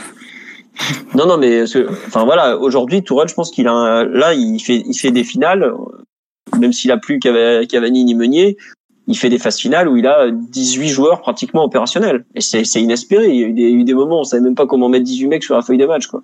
Donc euh, pour ça, c'est super, surtout dans les, les secteurs entre guillemets qui comptent, euh, milieu, attaque, où tu as vraiment besoin de, de, faire des ajustements. Quand tu dis que tu as 5 joueurs, voire 6 avec Draxler pour au milieu de terrain, c'est vrai que ça fait, ça fait un peu bizarre parce que tu, tu les as jamais eu en fait cette saison, les 6 en même temps et, et les 6 opérationnels pour un, pour un seul même match. Hmm. Bon, on verra, on verra. Bon, on a fait le tour, on va passer justement, bon, on a un peu déjà, on a fait la transition. On va attaquer. J'ai du mal, excusez-moi. Les performances individuelles, puisqu'il y a quand même beaucoup, beaucoup à dire. On avait, euh, bon, il y a 15 joueurs qui ont participé, mais on va surtout parler des 11 titulaires qui ont beaucoup, beaucoup, beaucoup joué. Euh, de qui souhaitez-vous parler en, premier? Ou je pense qu'on va balayer un peu. Enfin, il y a des joueurs, il n'y a pas grand-chose à dire. Je pense à Sergio Rico, par exemple, il n'y a pas grand-chose à dire. Il fait son match, mais il n'a pas, il est pas sursollicité. On lui demandait de, tenir un rôle qu'il a su parfaitement tenir, celui de doublure qui fait pas d'erreur, sans faire de miracle. Bon voilà. Euh, les autres, par qui voulez-vous commencer euh, On a un peu beaucoup parlé déjà de Paredes euh, dans le dans la en, en, évoquant la mainmise de la première mi-temps. On a un peu parlé de Neymar. Euh, Il faut parler de, de qui Bah vas-y, je sais qui alors. Bah Di Maria. Ah bah oui, c'est pas bête ça, dis donc. bah vas-y. On l'a cité zéro fois quasiment en plus. Ouais, non, c'est vrai. Parce que tactiquement, bah, c'était pas le joueur le, le, plus en vue du plan, mais au final, c'est lui qui, t'amène la victoire sur un plateau grâce à son talent. Et, même tactiquement, on pourrait dire que euh, une fois de plus, dès qu'il joue deuxième attaquant, il est capable de choses assez extraordinaires en fait. Alors certes, il, il joue pas deuxième attaquant comme euh, Antoine Griezmann ou, ou Dybala, il joue euh, deuxième attaquant en, mettant beaucoup beaucoup de sa personnalité, c'est-à-dire c'est un peu ce registre de, de faux ailier qui revient à l'intérieur avec avec son pied gauche, qui, qui va pouvoir distribuer le jeu, faire beaucoup de différence grâce à la qualité de son pied notamment mais enfin c'est lui qui fait qui fait à peu près tout quoi. Euh, deux passes décisives, un but. je crois qu'il a quoi six ou sept occasions créées à lui seul. il a vraiment fait un match immense et, et globalement même son entente et sa connexion même avec Neymar a été a été rétablie. un des défauts que le 4-4-2 avait, et là je trouve qu'on a retrouvé un peu ce 4-4-2 en tout cas quand on relançait, c'est-à-dire un 4-2-2-2 très axial, c'était que Di Maria pouvait se retrouver très isolé techniquement, un peu sous-utilisé, avec peu d'options et, et même peu de capacité à faire basculer le centre de gravité de l'équipe de son côté, même s'il pouvait se rendre utile ailleurs sur euh, des moments plus ponctuels où, les coups de pied arrêtaient. Euh, hier, en deuxième attaquant euh, à droite, du coup, a vraiment fait un match immense, il faut le dire. Il y a combien d'ailiers de son âge qui sont capables de faire des matchs pareils en Ligue des Champions? Ça se compte sur les doigts d'une main, à mon avis. Donc euh, non, vraiment, il faut saluer le match de Di Maria. Une fois de plus, il, a répondu présent, même si euh, ça n'a pas été tous ses matchs à Paris non plus. Euh, bien qu'on soit très fan de, de, Di Maria, il faut le dire. mais globalement, c'est lui qui change tout entre le match de l'Atalanta où t'arrives pas à convertir ce que tu crées et, là le match contre Leipzig où, où globalement il a laissé aucune chance à l'adversaire dans, dans son jeu. Donc non, vraiment grosse prestation de Di Maria, qui a eu des jambes aussi. Il a, il a, il a, il a répondu présent au pressing. Il a fait des compensations côté droit en, en venant faire une espèce de 4-4-2 à plat euh, sur beaucoup de phases défensives. Et il s'est globalement, il s'est donné. J'ai souvenir d'une phase en début de deuxième mi-temps où il court partout comme un poulet à, à, presser deux ou trois mecs d'affilée sans, sans abandonner son effort en fait. Et non, vraiment, je pense qu'on peut dire que du bien de son match, je veux dire. Est-ce que tu penses pas que le fait que Neymar soit en faux neuf entre guillemets euh, ça permet de rééquilibrer, on va dire, le l'axe de l'équipe et au fond de, de réintégrer un peu euh, Di Maria dans dans le jeu dans le jeu collectif. Parce que quand tu joues en 4-4-2 euh, habituellement avec Neymar qui part du côté gauche, on sait globalement que on joue que de ce côté-là. Même si Neymar est pas collé à la ligne évidemment, mais tout se joue dans cette zone-là avec Neymar, avec Mbappé, avec Bernat en soutien et avec Kimpembe qui peut qui peuvent les trouver plus Verratti évidemment qui joue. Et ça isole vraiment le, le côté droit avec Di Maria, avec souvent Gay et Kerrer alors que là, peut-être que Neymar, quand il joue dans cette, dans cette zone de beaucoup plus axiale, beaucoup plus de faux neuf, ça permet d'avoir une répartition peut-être un peu plus équilibrée des attaques euh, sur le côté. Bon, ça reste des attaques très axiales, mais attaque euh, aussi bien axe droit que axe gauche, et pas que axe gauche comme, comme d'habitude. Ouais, moi j'aime beaucoup hein, comme ça. La, différence est, est un petit peu minime parce que Neymar de toute façon il va se recentrer, il va, il va créer du jeu axial, mais le fait d'avoir euh, Di Maria en position d'attaquant et pas de, de l'heure un peu à la Herrera du coup euh, qui, qui a été son rôle euh, hier. Ça a vraiment permis de retrouver de la connexion entre les deux et d'avoir deux joueurs très axiaux euh, derrière Mbappé. Et globalement, bah, ça a été récompensé sur le terrain. Quoi. Il n'y a pas 20 passes échangées entre Neymar et Di Maria? J'ai cru lire ça. Je crois que c'est ce que j'ai lu aussi. Ouais. C'est beaucoup. Après, euh, moi, effectivement, Mathieu, tu soulèves un point à savoir comment utiliser au mieux Di Maria quand Neymar est là, qui a été un, un des serpents de mer de la saison, parce que même si on était tous d'accord sur notre podcast de mi-juin pour dire que Di Maria était le meilleur joueur parisien de la saison, en tout cas le plus constant, celui qui avait été le bah, le plus décisif et ouais le meilleur, on peut le dire. Il y a pas, enfin voilà, il y a pas de, il y a pas de scandale à le dire. Hein. Euh, là, il, il retrouve un peu de la vie et surtout, euh, c'est ça qui est fou, c'est que Di Maria, on sait que des fois il y a un côté euh, pièce sur l'air. C'est-à-dire que dans sur, un gros match, hein, sur un petit match, il se prend vraiment globalement. Tu tu sais jamais trop à quoi tu vas t'attendre. Moi, ce qui m'a le plus bluffé dans son match hier, c'est que autant Neymar était euh, Bon, il a fait du Neymar, donc euh, très imprévisible. Il y a un moment, il a, il a beaucoup joué avec l'adversaire en seconde mi-temps, il, le provoquait, tout ça, tout ça. Mais la justesse de Di Maria sur la rencontre d'hier, elle est complètement folle. La deuxième mi-temps qu'il fait, je sais pas s'il a perdu un ballon, par exemple. Je me que c'est Flick, pas Flick, euh, Nagelsmann qui le dit après le match. Je sais pas si Di Maria a perdu un seul ballon la deuxième mi-temps, quoi. C'est, enfin, sur une équipe tu vois qui, joue avec plus de responsabilité parce qu'à un moment, il y a au moins deux situations en deuxième mi-temps, ça m'a frappé, où Mbappé fait l'appel.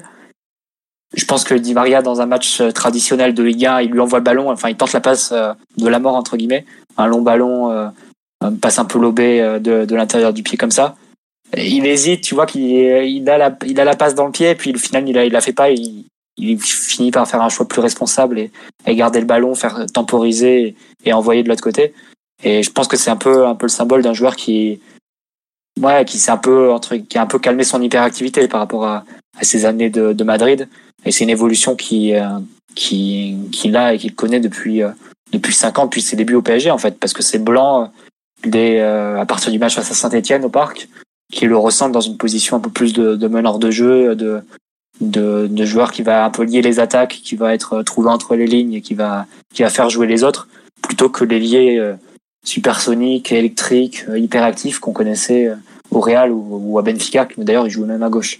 Et, euh, et je pense que c'est un peu une évolution qui, qui connaît comme ça de, sur son passage à Paris et dont on voit les, le stade final aujourd'hui, c'est-à-dire un joueur qui est plus qui est plus mature, qui fait qui fait de meilleurs choix et qui n'a mais sans que ça se traduise par une perte de de son efficacité offensive ou de son de sa capacité à être décisif et à être décisif et ça et ça donne au final un produit euh, assez assez exceptionnel, hein. un joueur qui est parmi les meilleurs en Europe cette saison.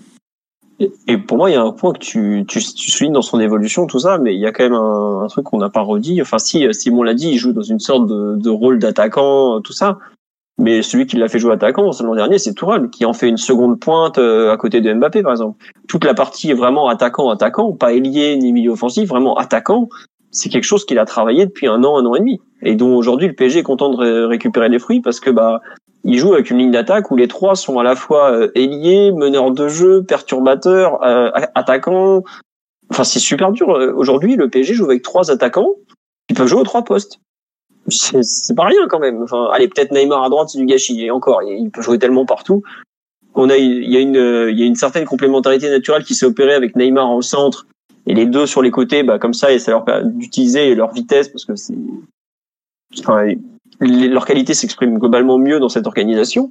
Mais euh, on pourrait faire un truc complètement différent pour jouer le contre avec euh, Di Maria à gauche et Mbappé à droite en sur leur vrai pied pour envoyer des centres, Neymar devant. Enfin, ce que je veux dire, c'est qu'il y a aujourd'hui il y a il y a eu un travail d'effectuer quand même sur l'année sur les, les dispositifs, euh, leur positionnement, tout ça, qui t'offre euh, une richesse dans, dans la façon de jouer qui est, qui est non négligeable quand même. Et c'est vrai qu'effectivement, la Di Maria, il joue il, peut jouer euh, sur le même rôle ailier, il peut jouer euh, meneur de jeu un petit peu au cœur du jeu, il peut jouer attaquant fuyant. Et pour euh, pour Leipzig, en seconde mi-temps, ils ont jamais su ils ont jamais su s'adapter à, la partition qu'il était en train de jouer. Il y a des moments ils faisaient des actions d'attaquant de, soutien ou voire d'ailier qui repique intérieur, et des moments ils gardaient le ballon de haut but, un peu ce que fait Neymar quand il est sollicité à 30-40 mètres. Enfin, il a, il a, il a eu des, il a, il a eu tellement de registres différents en 90 minutes que c'est c'est assez flou. Et puis, il faut le dire, il a un pied gauche quand même. C'est, enfin, ce qui, le coup de pied arrêté sur la tête de Marquinhos, il est superbe. Le centre pour Bernat, dans la même action, il est quand même à deux doigts de mettre deux passes D à Bernat en, enfin, il fait l'équivalent de deux passes D en quoi, 30 secondes. À ce niveau de compétition, c'est, c'est quand même pas rien, quoi. Surtout que c'est pas évident. Il est sur un côté comme ça, non? Un pied gauche et un joueur d'une, d'une qualité générale qui est, qui est quand même exceptionnelle et qu'on, qui a quand même 32 ans et qu'on aura bien du mal à remplacer, même si je pense que si on veut le prolonger, il prolongera de, de bon cœur. Euh, Omar, sur le match de Di Maria, est-ce que tu veux compléter? On a complètement perdu Omar, visiblement, ou c'est peut-être moi qu'on a perdu? Non, non, on t'entend. Di Maria, ah, son, son... Allô? Oui, on t'entend, euh, Omar, c'est bon. Ouais, bah, du coup, je disais qu'année après année, il, bah, il étend son, son empreinte au PSG. Hein. C'est, pense, l'un des plus grands joueurs de, de l'histoire du club. Hum, ce, qui est, ce qui est magnifique avec, avec lui, c'est que bah, euh, il fait des, des stats, mais au, au-delà des, des chiffres, ce qui reste, je pense, et, ce qui compte au final, c'est, c'est l'émotion et, et c'est le style. Et, euh, et Di Maria, c'est, c'est tout ça. Bah, hier, euh, Hier, il était dans l'écran où il s'est révélé en Europe et, c'était un cadre parfait pour qu'il offre un match euh, majuscule comme celui qu'il a fait hier. Euh, c'est au final quelqu'un qui a une médiatisation peut-être moins importante que bah, que toutes les stars qu'il a pu avoir autour de lui, mais c'est peut-être l'un des joueurs les plus impactants qu'on ait pu avoir de ces dernières années. Donc j'étais vraiment ravi de, de, le voir faire ce match-là, ravi des, de deux dernières saisons qu'il a, qu'il a délivrées. Et puis, euh, et puis maintenant, l'histoire lui appartient. Et puis là, il peut la rendre encore plus belle. Quoi. Très juste. On me demande légende ou pas légende. Oh là là. On vous laisse faire ce, ce genre de, de, classement et de, de comment dire, jouer c'est ça des classements, les mettre dans des dans des cases légende pas légende. Bon voilà, on verra. Euh, un autre joueur dont vous voulez parler, euh, bon, forcément devoir parler de, du, du, grand match d'Ander Herrera, puisque c'est pas si courant euh, de le voir faire des grands matchs. Moi, j'ai aucune honte à dire que c'est son meilleur match au PSG, alors vraiment de très très loin. Hein. On avait eu une, un début de bonne période en, en octobre, euh, notamment le, le, match à Lyon que j'avais bien aimé, mais c'était pas non plus renversant. Ben là, il occupe une position de relayeur droit euh, qui, qui a parfaitement s'occuper. On a souvent vu le PSG qui est avec des manques de relayeurs qui entre guillemets vont, vont dans le dernier tiers. Bah, pour compléter Marquinhos et Paredes, il a été ce relayeur qui va dans le dernier tiers. Et franchement, il, il en avait vraiment, vraiment besoin. Il l'a, il l'a bien fait, quoi. Son activité au pressing, son intelligence, toutes les qualités qu'on lui prêtait, euh, bah, il aura fallu attendre 11 mois, même plus 13, 14 même, mais il les a montrés.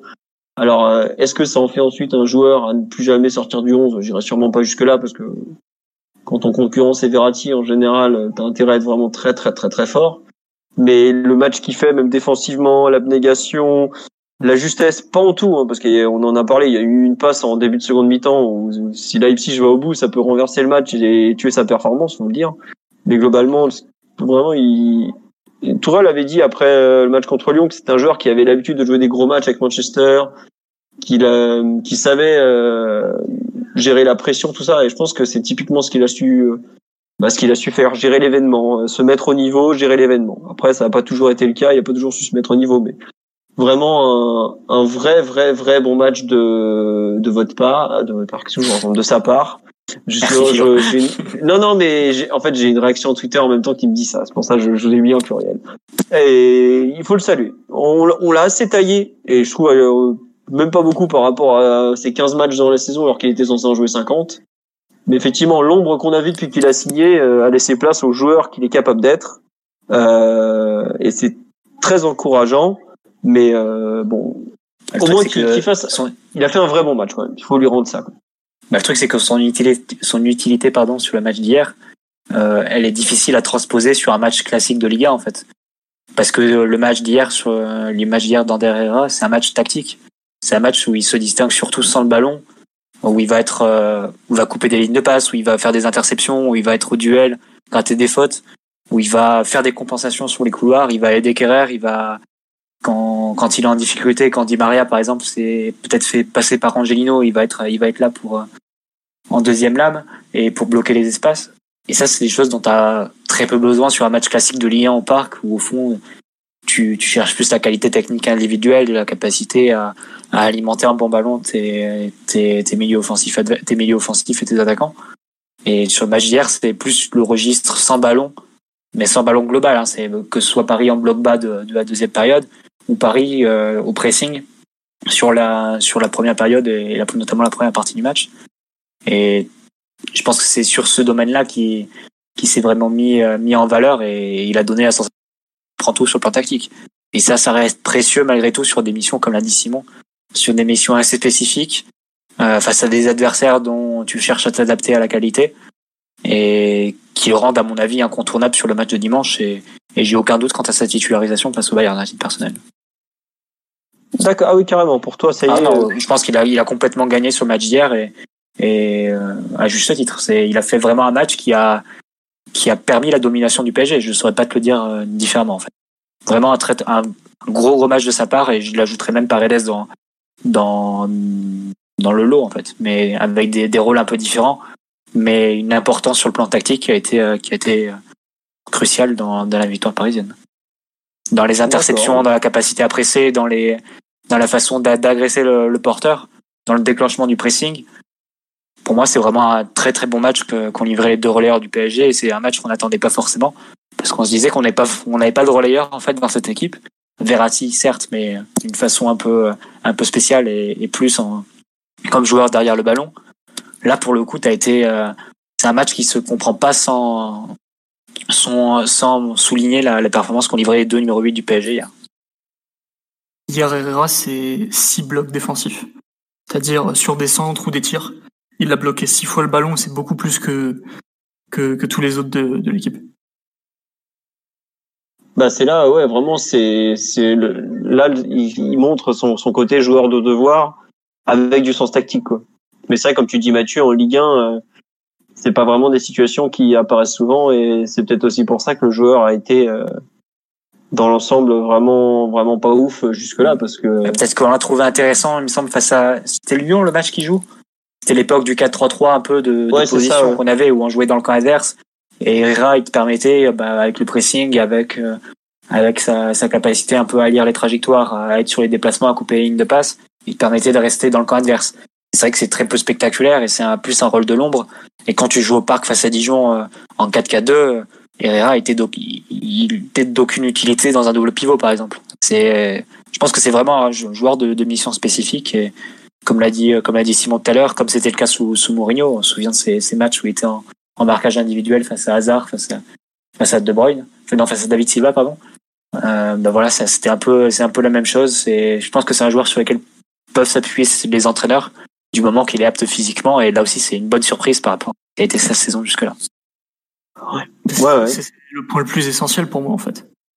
Euh, physiquement, il était dans un état, euh, comment dire, anti-compétitif. Et vraiment toute la saison, à part quelques matchs de temps en temps. Et encore, c'était pas des matchs grandioses euh, du tout. Et là, hier, il a tenu les 80 minutes sans aucun souci, à mon avis. je, je, je suis pas sûr qu'il risque la blessure. je pense qu'il aurait même pu finir le match. Bon, évidemment, il doit en avoir plein les chaussettes vu, les efforts déployés. Mais pour une fois, t'as as vu un joueur capable de jouer l'intensité de la première ligue, comme, comme Tourelle aime le rappeler. Qui est fiable. Un joueur fiable physiquement et qui connaît l'intensité. Voilà. Hmm. Non, après, c'est vrai que contrairement à d'autres, visiblement, il est revenu très affûté du confinement, quoi. Et on sait que, enfin, aujourd'hui, on peut pas nier que cette compétition est dans un format très spécial et physiquement, il est apte, quoi. Il est complètement apte. Et ça, tu, face à un gars qui est en difficulté, bon, physiquement, mais un petit peu aussi avec ses pieds dernièrement, euh, Herrera, il va pas te faire des miracles, mais déjà physiquement il est apte, tactiquement il comprend les choses. Rien que ça, ça te ça te met en avance par rapport à Verratti, parce que évidemment, euh, il n'y a pas photo entre les deux. Hein. Aujourd'hui, je sais pas qui qui ose le dire, mais à cet instant, à trois jours, quatre jours d'une finale de Ligue des Champions où tu dois justement euh, avoir des joueurs fiables parce que tu vas quand même affronter une équipe européenne, bah, la meilleure équipe européenne à part la tienne. Tu peux pas te permettre d'avoir des, des, des, joueurs qui jouent sur une jambe, quoi. Et puis globalement, ça se verra au bout de 10 minutes, quoi. Donc euh, effectivement, il est redevenu en peu de temps et grâce à, bah, il avait fait une, demi bonne entrée en finale de Coupe de la Ligue justement contre Lyon, oui. Et il, il a su vite se remettre dans le bain et bah bravo à lui, quoi. Après. Euh, est-ce que ça lui assure une place à long terme? Je suis pas sûr, mais écoutez, qui brille maintenant, c'est tout ce qu'on lui demande. En plus, avant le mercato, on sait jamais, ça peut donner des idées à certains. Donc, toutes nos félicitations à Ander Herrera. Omar, tu veux rajouter quelque chose sur son match, son rôle ou, ou son, son, son, son éventuelle titularisation le dimanche euh, qu'on peut imaginer? Ça lui coûte, Omar, de dire des choses sur Herrera. Où je crois que la connexion d'Omar a décidé qu'aujourd'hui c'était pas sa, première période. Euh, comment J'ai pas entendu que t'as dit, excuse-moi. En fait, on n'a pas entendu le démarrage de tes de ta phrase. Ah, je, hmm. bah, je, je tressais des louanges comme d'habitude à Ander Herrera. Il a fait un match euh, pour le coup euh, vraiment pas plus qu'intéressant, mais vraiment excellent. Euh, notamment sa, sa, première période, sa capacité à, à se transformer en, en, milieu droit quand il le fallait, à fermer des espaces qui étaient importants, faire des corrections, euh, capacité à se projeter, à être propre techniquement. Euh, il y a eu, il y a eu beaucoup, beaucoup, beaucoup de choses euh, éminemment positives dans son match qu'on qui étaient totalement inattendues. Enfin, à être marabout, médium ou je ne sais quoi, personne ne peut prédire que quand derrière délivrerait une, une demi-finale de Ligue des Champions de cette facture, surtout quand on voyait ses, ses prestations au PSG et auparavant, parce que je, je pense que c'est un joueur qui n'a pas enchaîné euh, deux rencontres consécutives depuis pratiquement 20 mois, donc ça fait ça faisait beaucoup, mais en tout cas il a délivré, euh, il a rendu il a rendu la confiance qui lui était euh, accordée. Euh, c'est pas neutre. Euh, peut-être que ce sera c'est un joueur de tournoi qui en tout cas sur ce sur ces finales de, de, de, Champions League est vraiment vraiment très efficace, très efficient euh, dans les dans les missions qui lui sont qui lui sont confiées. Et je suis comme Mathieu, j'ai pas de doute qu'il sera qui sera aligné au, au coup d'envoi euh, des dimanches. Et c'est plutôt l'identité du troisième milieu qui qui, qui m'intéresse pour le coup. Mais vraiment, faut faut saluer faut saluer son match et, et il sait qu'il a un brillant avocat avec moi qui l'est toujours défendu euh, ici. Extraordinaire mauvaise foi. J'ai l'impression de lire Stéphane Tapi sur Twitter. Exceptionnel. Euh, sur bon, on a un peu fait le tour sur le, match de Herrera, mais c'est vrai que c'est pas c'est pas si courant. Et un truc tout con, mais je trouve qu'il a il nous il a plus joué avec ses pieds. Il, nous a, il a arrêté de nous montrer tout le temps du bras comme il le fait d'habitude, où c'est insupportable. Là, c'est sa façon de vouloir diriger sans diriger. Quoi. Et je pense que, rien que ça, ça moins de démagogie? Est-ce que tu veux dire qu'il y a moins de démagogie et plus de football? C'est ça Ah bah ouais, complètement. Ouais. Il nous a fait un match de footballeur et pas un match de d'attaché de presse où il monte les trucs euh, pour. Enfin, je, on en a parlé plusieurs fois. Les, ses bras là pour montrer des trucs évidents que n'importe qui voit. Euh, il a pas, il a pas besoin de le faire quoi. Mais par contre, ce qu'il est capable de faire euh, en termes d'intelligence, de haut sur le terrain, bas sur le terrain, des compensations, tout ça. Il n'y a pas beaucoup de milieux qui savent le faire chez nous. Euh, et là, c'est utile, quoi. Et il n'y a pas besoin de le lever les bras dans tous les sens pour le faire. Mais par contre, le faire, c'est très, très appréciable. Bon. Un autre joueur dont on veut parler, moi, juste, je, je voudrais parler quand même de la charnière euh, Kim Pembe Silva, parce qu'on en avait déjà parlé contre l'Atalanta et elle a encore fait un match. bon, on n'a pas pris de but. Euh, on n'a pas franchement été mis en danger. Bon, il y a une frappe de Angelino, mais c'est une frappe de loin. Non, il y a le, le centre en retrait de Poulsen, euh, ou que Poulsen reprend, où il devance un peu Thiago Silva. Mais bon, pour une demi-finale Ligue des Champions, enfin c'est une équipe qui en avait quand même euh, passé euh, un certain nombre, enfin qu'on a marqué deux buts contre l'Atlético, qu'on avait marqué combien contre Tottenham? 4, 5, 6, 7, je sais plus, bref, peu importe. Il doit y avoir un 3-0 bien salé, hein, un des deux matchs. Que j'avais vu voilà, mais le score m'échappe. Alors c'est sûr qu'il y a plus Werner et je pense que ça fait très mal à au, au RB Leipzig de pas de plus avoir Timo Werner parce que lui euh, c'est comme c'est comme Mbappé c'est une sacrée menace en profondeur hein, faut, le dire. Mais euh, non c'est 47% des, des buts inscrits par euh, par les voleurs d'enfants. Bah voilà c'est enfin c'est sûr qu'on n'a pas affronté le meilleur Leipzig, mais c'était pas non plus le meilleur PSG. On joue quand même une demi-finale sans Verratti et Navas qui sont probablement cinq des deux des cinq meilleurs joueurs du PSG euh, au début sur une feuille de match à chaque rencontre. Donc voilà, mais non, la, la charnière, la, seconde mi-temps, notamment de Kim Pembe, où il sait qu'il a un carton jaune. Alors, c'est sûr que si Patrick Schick est un peu plus roublard, il peut le faire expulser à la 55e, mais ce qu'il fait avec un carton jaune au-dessus de la tête pendant une mi-temps, franchement, super fort. Et vraiment, la paire avec Silva Kim Pembe, je trouve qu'elle a une cohésion actuellement qui est qui est vraiment superbe quoi. ils se comprennent, ils se complètent. Euh, j'ai vraiment rarement vu euh, de, dans le PSG de QSI une charnière de, de cette qualité. Hein. Pendant longtemps, la charnière Silva-Alex a été présentée comme une référence. J'étais pas spécialement fan parce que dès qu'il s'agissait de de plus défendre bas et en ombre, il y avait quand même des gros trous d'air, même si Silva jouait pour un ennemi. Mais la défense actuelle, euh, Kimpembe Silva, bon, faudra voir face à Lewandowski, qui est quand même euh, le défi ultime en Europe aujourd'hui ce que ça donne. Mais il y a, ah, c'était, c'était vraiment beau encore. La, la complémentarité, enfin surtout quand Kim Pembe se retrouve à défendre axe droit, que Silva repasse axe gauche, c'est des choses qu'on n'a pas souvent vues. Ce sont deux joueurs qui sont quand même très attachés à leur poste. Et là, on sent la confiance en eux quand ils se permettent ce genre de choses, des, des inversions en cours de, d'action, parce que c'est nécessaire que Kim Pembe aille défendre jusqu'à droite et que Silva aille défendre jusqu'à gauche pour des corrections. Donc euh, vraiment, euh, une paire euh, pour moi là depuis le début de, du tournoi en mode euh, final 8 final 8 même c'est pas loin d'être ce que je préfère euh, de, de ce PSG là peut-être pas pour Neymar, il y a Neymar évidemment mais par exemple je trouve que on en a déjà parlé le, le manque de réalisme de Neymar ça, ça, me gêne un peu même si il fait des matchs tellement stratosphériques enfin tant qu'on marque c'est pas grave quoi ce que je veux dire, c'est que euh, la paire Kimpembe Silva, elle est vraiment, elle est sollicitée quand même à chaque rencontre et elle est tout le temps là. de Kimpembe quand même hier. Ouais, il y a. Il se prend le jaune bah et il refait, il refait la deuxième fois aussi. Ouais, ouais, je suis d'accord. Euh... Moi, le jaune, il faut quand même qu'il arrive le jaune, à, à canaliser un petit peu. La deuxième. Sur, euh... La faute à la 23e, je suis d'accord, stupide. Des fois, il part, ouais. il part comme ça en, en, interception sans être sûr de prendre le, le ballon. Et soit il prend le joueur et ça fait faute et ça donne un coup franc assez, assez dangereux soit euh, bah, il passe au travers et ça donne ce qui s'est passé face à l'Atalanta. Euh, et ça donne ensuite le but de Pasalic. Et pour moi, le carton jaune, c'est un peu, euh, c'est un peu le même type d'action en fait. C'est, il cherche à mettre le pied, mais il n'est pas, il, il est pas forcément sûr du résultat. Du coup, soit, bah, non, soit il fait faute et ça fait un quand il fait une obstruction euh, de salopard. Ouais, mais je crois qu'il y a une autre action, il y a une autre action, il y a une deuxième action comme ça. Au lieu de jouer le ballon. Mais il aime bien. Le jaune, c'est l'erreur de Marquinhos Le jaune, c'est l'erreur de Marquinhos où pour moi, il fait volontairement faute parce que c'est juste avant la mi-temps et il fait bon, allez, tant pis, quoi. Mais c'est pour le coup, j'en veux pas de prendre un jaune là-dessus. Non, mais il y a une deuxième action, il y a une deuxième action comme ça, Philo. Il concède un. Ouais, ça c'est la c'est la première, la 23e. Mm. le, le coup franc de Sabitzer qui est dévié. C'est ça, voilà. Dans le mauvais timing. Là, je suis d'accord, il y a une vraie erreur. Mais la, le, le, jaune, j'en veux pas trop. Hein. Plus, j'en veux plus, par exemple, sur le quand il va déglinguer Chic à 50 mètres du but, ce qui a aucun intérêt que sur le jaune où, vu le moment du match, c'est clairement, il fait la bonne chose. Savoir tu, tant pis, tu prends le jaune et t'assumes après, quoi. Mais c'est vrai que la 23e, par contre, la sortie, elle est hors de propos et c'est quelque chose qu'il doit corriger. Mais dans l'ensemble, par rapport à ce qu'il a pu nous montrer, euh, par, par moment, même régulièrement, l'année dernière notamment, il a même le match à Nantes là en février où à un moment il nous fait une sortie, enfin il fait une, fin de mi-temps de complètement euh, raté, vraiment raté raté là. Là c'est c'est beaucoup mieux quoi. Après Silva, il est toujours à son niveau. Mais oui, euh, si Mathieu, tu as raison sur les. Il a encore des sautes. Il faudra pas que celui Hier, il a été fort dans sa surface surtout.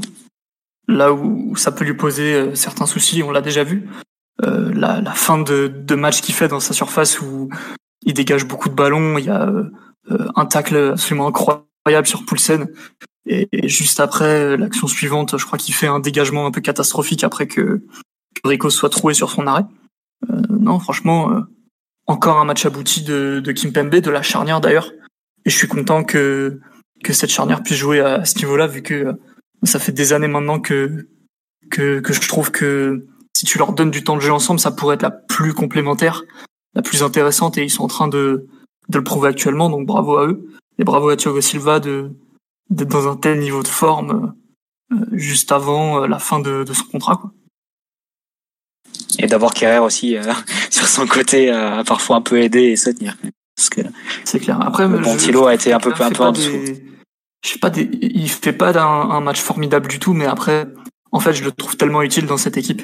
C'est-à-dire que tu avais besoin de quelqu'un côté droit, euh, capable d'être fiable sur le plan défensif et capable de de pas faire trop d'erreurs. Et pour le coup, il, il, a rempli les deux missions. Alors que c'est vrai que il fait pas tout parfaitement. parfois, il, il s'en mêle un peu les pinceaux sur ses appuis.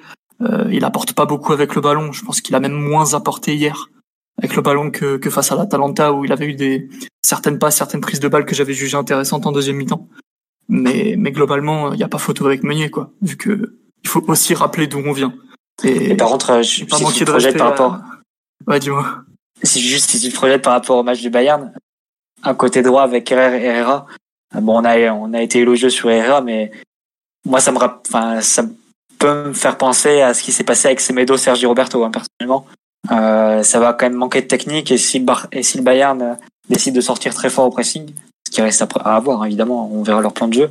Mais je pense que sur ce côté-là, ils peuvent, euh, ils peuvent avoir une bonne, ouais, ils peuvent avoir des fruits de, de, leur travail et de leur pressing parce que sur le plan technique, ça va rendre des ballons. Et Kerrer, sur le plan technique, mm. c'est, il a quand même pas mal dénoté hein, par rapport à ses coéquipiers.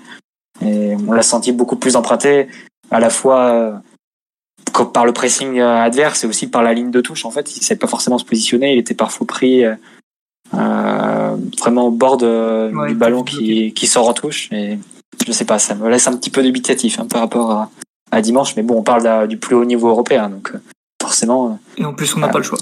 Ouais. Et tu croises pas tous les jours Alfonso Davies. Non, c'est un, phénomène physique.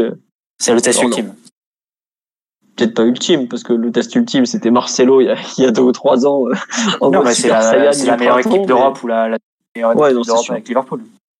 Ouais donc clairement clairement. On verra. Écoutez contre Liverpool euh, il avait quand même très très bien suggéré un joueur de la qualité de Sadio Mané mais c'est vrai que le, le si on devait sortir un joueur qui a quand même été un peu en dessous des autres sur ce match contre contre Leipzig c'est vraiment Thilo quoi qui est comment dire qui qui, qui a euh, avec le ballon euh, comme tu dis on voit un manque de repères par rapport à la ligne de touche. Il y a notamment un contrôle à un moment où ça part en touche euh, qui choque un peu tout le monde parce que bah c'est sûr que Bernard de l'autre côté ce genre de ballon il les gère sans problème. Du mariage juste devant lui pareil il aurait géré sans souci. Mais bon dans l'ensemble c'était il a eu il a été important dans le jeu jeu aérien parce que Leipzig a quand même un peu de présence il a parfois bien bien complété au second poteau sur les centres qui venaient de, de comment il s'appelle de Liner ou de ou de voire de Sabitzer. Bon. C'est vrai que c'est pas un vrai latéral droit mais c'est censé être un joueur polyvalent. Honnêtement moi je pense qu'il peut faire beaucoup mieux même techniquement. Il en est capable. Mais bon, entre ça que sa reprise a été compliquée, il a pas, il a pas, il a manqué de continuité toute la saison, donc c'est pas nouveau qu'ils sont un peu en difficulté à ce niveau-là. Est-ce que vous voulez parler, on fait un petit point Bernat aussi au passage ou, ou pas avant d'évoquer peut-être le match de, de Mbappé ou de Neymar, ouais. Non, t'en as pensé quoi de Bernat, Simon, oui? Qu'il est, qu'il est assez court en fait. Je pense qu'il n'est pas du tout à son meilleur niveau de forme, et c'est normal parce que lui, pour le coup, a été très très longtemps blessé pour que le groupe faisait le, le plus gros de la préparation avant les finales. Euh, et clairement, il, je pense que par rapport à son niveau habituel, ça, ça dénote totalement. Après, euh, il a, il a su se rendre utile aussi. Déjà, il a aucune erreur individuelle à son actif, il me semble. Euh, face au, au, bloc de, de Leipzig, il a toujours été un peu une issue de secours techniquement lorsque euh, Paredes était pris ou éventuellement Kimpembe de temps en temps. Bon, on a vu que c'était très sporadique mais c'était toujours lui qui, qui, venait faire la planche côté gauche pour euh, remettre, euh, faire repartir l'équipe avec le ballon. Et puis enfin euh, le but quoi. La... Enfin, je, je comprends pas qu'une équipe maintenant en Europe prenne des buts de Juan Bernat en Ligue des Champions. C'est que, enfin, c'est que ton analyse, ton analyse du, du match est mauvaise quoi. De la tête en plus. Euh, puis en plus l'action c'est euh, cette espèce de petit dribble où il part intérieur en conduite de balle et il est capable d'ouvrir un peu le, le bloc adverse comme ça mais enfin c'est quand même incroyable euh, à chaque fois la latitude qu'on lui donne. Il est, euh, euh vous, vous, vous regardez tous les buts qu'il met, il arrive démarqué et parfois dans des positions pas évidentes du tout. Le but qui Dortmund, il est dans la surface côté droit. Là hier, il prend un ballon de la tête au premier poteau. Bon certes, Leipzig fait n'importe quoi sur l'action, mais euh, quand même. Donc on salue évidemment son efficacité, mais moi ça me sidère à chaque fois que Bernat soit vraiment qui reçoive les ballons dans la surface comme s'il jouait dans son jardin quoi. Le truc, c'est que quand tu fais un rapport sur le PSG, t'as tellement de trucs à, cibler. Je comprends que les mecs, que Rada, que Bernat fassent sous le radar. les matchs de Ligue des Champions. c'est vrai qu'il a marqué, il avait fait quoi? Napoli, Liverpool, Manchester, euh, Manchester, euh, Dortmund, et celui-là. Dortmund, c'est ce que je te dis? Ouais, non, mais voilà, qu'est-ce que je te dis? Il, il sait être en phase décisive aussi. Ouais, mais il sait être au bon endroit au bon moment. Après, euh, honnêtement, c'est une, une, qualité rare, euh, autant qu'on en profite. Hein. Moi, je suis très content qu'un qu'un Bernat ou qu'on ait un buteur providentiel en plus. Donc, euh, mais c'est vrai que c'est fou qu'il marque autant. Quoi. Mais en revanche, je te rejoins sur le fait qu'il physiquement, il est vraiment court. Il y a des moments où il, manque de jus. Il enfin, on voit qu'il a en, en nombre d'allers-retours, je pense qu'il est, il, doit être facile. Bon, après le match, il s'est joué sur un un nombre de kilomètres parcourus assez faible, hein, moins de 100, mais je pense qu'il est euh, genre facile 2 kilomètres en dessous de ce qu'il est capable de faire en temps normal. Et même sur euh, sur certaines, euh, en général sur 5 mètres, il est franchement dur à prendre. Bon, des fois, il a déjà 3 mètres de retard au départ, donc ça aide pas. Mais sur sur des petits, sur des distances très courtes où normalement il a de l'explosivité, là on voit qu'il en manque. Je, sais pas, Omar, toi aussi, on en parlait dans l'avant podcast en fait de la forme de Neymar, de Neymar, de Bernat pour être honnête. Tu, toi aussi, tu trouves qu'il est vraiment court par rapport physiquement, ouais? J'ai l'impression, ouais, par rapport à, ce qu'il a, ce qu'il a déjà pu faire dans, dans ce type de match, qu'il a, qu'il a un manque de, un léger manque de, de caisse physique. Bon, c'est compensé par, euh, par plein d'autres choses. Ce qui est, ce qui est surtout le plus intéressant et le plus important, c'est la continuité à la possession qu'il peut, qu'il peut donner. Et, euh, et que côté gauche, il a, il a Bon, sur ce match-là, c'est vrai que ça n'a pas été évident avec euh, avec Mbappé, mais en général, lorsque lorsqu'il y a Neymar, c'est plutôt quelque chose qui fonctionne fonctionne pas mal. Donc très utile euh, techniquement, euh, encore plus utile dans les dans les derniers tiers offensifs. défensivement, il n'a pas eu, il a pas eu énormément de travail. Il y a eu une intervention un petit peu compliquée où, où Paredes fait une fait une correction d'exception sur sur la sur la situation. Il fait un tacle dans la surface où il est un peu trop avancé. Il y a ce fameux espace dont on a tant parlé qui, est, qui était mal fermé. Euh, maintenant, euh, voilà, il, va falloir qu'on qu'on ait la meilleure version de, de, de Bernat euh, dimanche parce que pour le coup, lui aussi va avoir de, très très gros match-up dans sa zone.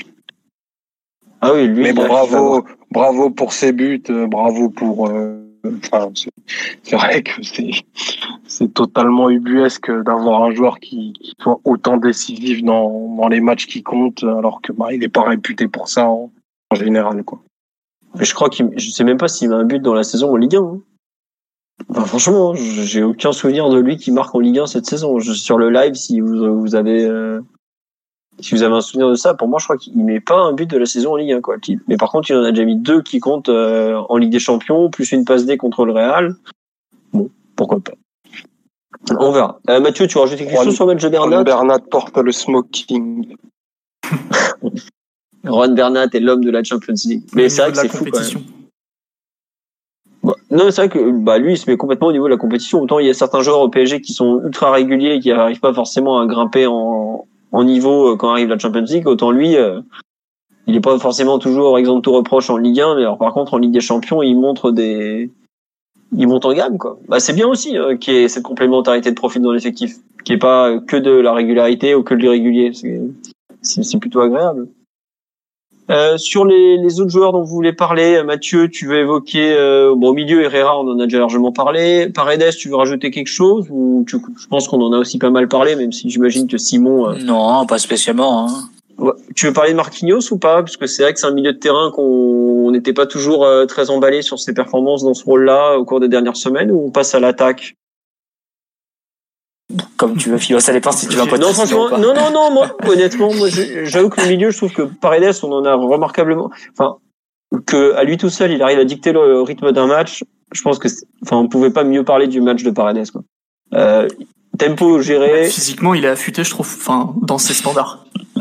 Ouais, j'allais dire dans ses standards, parce que ah il y a un moment, ça part en contre et. Ça reste une chaise euh, au niveau de la mobilité, mais une chaise sans les roues. Mais euh, globalement, il s'est pas trop fait mettre hors de position. Après, le plan de jeu était aussi là pour ça. Euh, il a quand même dû couvrir défensivement des espaces milieu gauche. Euh, alors mm. gauche recentré, mais milieu gauche quand même, où il avait à sa droite toute, toute la fine équipe avec Marquinhos, Herrera et éventuellement Di Maria. Mais ça crosse le faisait au Real aussi, hein, donc. ouais, exactement. Et, et d'ailleurs, à la, à la 81e, donc deux minutes avant de sortir, il a une espèce d'action où il déclenche un pressing de lui-même, puis euh, il refait un autre pressing derrière sur Upamecano avant de se replacer. Enfin, c'est, enfin, normalement, il est déjà, euh, euh, à ce moment-là, on a déjà sorti le défibrillateur, quoi. Donc, je pense vraiment que déjà, il a, il a minci un petit peu. Et puis, vu ses standards, il a retrouvé un peu de, un peu de jus et c'est peut-être aussi pour ça qu'on s'est permis de le faire défendre milieu gauche du 4-4-2 comme quand il avait 18 ans à la Bombonera. C'est tout pour moi. Parce que c'était Maurice, parce que c'était Mukele peut-être ou Leimer qui était côté droit et que c'était pas forcément un grand danger. Exactement. Hmm. Non, non, mais en tout cas, c'est vrai que par rapport à ses hauts et ses bas depuis qu'il est arrivé à Paris, il faut, faut saluer le, fait qu'il soit au bon moment, au bon endroit. C'est ouais, être, être présent quand il faut, ça reste une qualité dans le football de haut niveau et on peut pas lui enlever. Quoi. Donc bon, c'est bien. Sur Marquinhos, non, juste euh, ah, c'est dommage qu'il perde un poil de fil en seconde mi-temps, mais je trouve sa première mi-temps, euh, à l'exception du, du, de l'erreur dont vient de parler, qui, qui fait provoquer un jaune à Kimpembe, et sa meilleure au milieu de terrain depuis facile, euh, je, ne sais combien de mois. Outre le fait qu'il marque, parce que ça reste quand même quelque chose de très important, le fait de marquer en, à ce niveau-là. Mais euh, même dans le jeu, la compensation, les, les passes en une touche qui, qui font vivre le ballon sans le, sans le, le freiner, tout ça, c'était, vraiment un, bon match de milieu de terrain que j'ai bien aimé. Et du aérien aussi, hein. j'ai l'impression, j'ai pas, j'ai pas les stats en tête, mais j'ai l'impression qu'en deuxième période, il y, a, eu beaucoup de, de travail à ce niveau-là. Hmm. Tout à fait. Bon, euh, bon, l'attaque, on a déjà parlé de Di Maria. Vous voulez qu'on évoque peut-être un peu le match de Mbappé et on finit par Neymar, comme ça on aura fait plus ou moins tout le 11 et puis ensuite on dira bonne nuit à tout le monde. On va faire ça, je pense. Euh, le match de Mbappé, qui veut se lancer dessus? Simon, Omar, Mathieu, qui, veut y aller? Moi, je vais y aller. Vu que, vu que bon, nous venons d'à peu près le même endroit, je pense que j'ai une certaine légitimité, faut que j'utilise. Bisous à Mas d'ailleurs, j'espère nous écoute. Euh, alors Mbappé, il a, par sa simple présence, fait reculer l'équipe. Et ça, c'est déjà inestimable en Ligue des Champions de, de se dire que euh, un simple nom sur une feuille de match est capable de, bouleverser un plan de jeu d'une équipe qui avait quand même, pour le coup, des certitudes et, une manière de fonctionner assez précise. Donc pour ça, évidemment, euh, sa présence est indispensable, même très diminuée, parce que diminuée, il l'était. Euh, il a été très peu inspiré. globalement, il a eu beaucoup de mal à, à exprimer son football, à exprimer ses qualités. il y a eu pas mal de situations où normalement c'est totalement létal, et globalement, une fois sur deux ou deux fois sur trois, il se faisait reprendre par la défense. Pas toujours bien aidé par, par les passeurs d'ailleurs qui lui demandaient des choses un peu compliquées. Et globalement, le, la blessure se voit sur lui. Alors je pense que sa cheville va bien. Par contre, au niveau de, de la capacité à être explosif, à atteindre sa vitesse maximale sur certains sprints, il en est pas tout à fait capable, voire pas capable du tout. Et ça s'est vu dans des situations où tu, tu te dis, ah tiens, là d'habitude il aurait fait une diff, là ça n'a pas été possible. Euh, après son, son inefficacité devant le but, bah c'est un peu la même histoire que Neymar euh, depuis le match précédent. Quoi. Pour l'instant, les deux restent muets devant la cage. Alors il y a peut-être un signe du destin où, où, soit ils pourront pas marquer, soit ils gardent tout sous le pied pour la finale. Euh, je préfère le, la deuxième option pour être euh, tout à fait euh, pas très original. Donc non, Mbappé a eu un match compliqué. Je pense que avec Kerrer, c'est celui qui a été le moins remarquable de l'équipe. Bon après, c'est pas le, même calibre de joueur du tout, hein, qu'on s'entende bien mais globalement, il a été en difficulté sur des trucs qu'il sait faire d'habitude. Et même au niveau de sa vision du jeu, il a tenté des trucs qui étaient pas toujours à propos ou, dans le bon rythme. Certains contrôles, certains dribbles, ou, certes, ça n'a pas été un trou noir à ballon du tout, mais où, un Mbappé en forme aurait pas fait ça. Et je pense qu'il a essayé de, retrouver un peu de confiance, de, de se mettre un peu dans le ton du match, dans le ton d'une demi-finale de Ligue des Champions en tentant certains trucs d'une certaine qualité quand même parce qu'il en est capable mais mais là le, le Mbappé d'hier est pas du tout euh, au top de sa forme et, et ça s'est vu de la première à la dernière minute globalement. Ouais, moi je te rejoins tiens sur on me dit est-ce que Mukiele était quasiment un individuel sur lui ou ouais non pas loin enfin en tout cas il était on voit qu'il était très très très cadré toujours dans la zone en tout cas. Bah, d'ailleurs, je pense que quand il passe côté droit, là, autour de la 25e, c'est justement pour se défaire de cet individuel et bah, il met d'ailleurs une bonne accélération euh, avant de centrer pour Neymar, mais bon. Globalement, je suis d'accord avec toi que son match est, c'est le match d'un joueur qui est en manque de, confiance et de repères, quoi. Et je suis pas sûr que cette position, comme on l'a vu vraiment attaquer depuis la gauche, on l'a vu euh, des fois très central. J'ai l'impression que cette position, il a, il a aussi besoin de l'assimiler encore. C'est pas, c'est pas tout à fait ce qu'il a connu et il a du mal à, à totalement interpréter le rôle. Enfin, je, je sais pas Mathieu, ce, ou toi Simon, ce que vous en pensez, ou Omar d'ailleurs. Hmm, je suis, je sais pas trop. Moi, je trouve que c'est une position qui lui correspond parce qu'il a quand même euh, beaucoup de latitude pour attaquer tout le front de l'attaque. C'est-à-dire qu'il peut partir très à gauche, euh, très dans l'axe, voire euh, entre les deux, plutôt half space. Attention, je te dis pas que il est, pour moi, elle est parfaite pour lui, totalement. Mais par contre, il a, il a encore un peu de mal à se glisser. de repère. Ouais. Ah, j'ai surtout vu un joueur en difficulté au niveau de, de son physique et de ses repères, mais pas pas tactique, plus de ses repères au niveau de son corps, au niveau de de, de comment appréhender les prises de balles, les conduites de balles et tout ça, et surtout les, les prises de décision. Euh, j'ai pas forcément vu un, un, joueur déboussolé par par sa mission sur le terrain. Je... D'accord. Non mais que... non, je pense plutôt qu'il a été en difficulté au niveau de sa reprise, qui est compliqué. Alors quand il rentre face à l'Atalanta, les mecs ils ont déjà plus rien dans les chaussettes, ils sont sur le reculoir. Puis euh, je pense qu'il a été porté un petit peu par l'élan et l'adrénaline du fait qu'il fallait remonter le, score.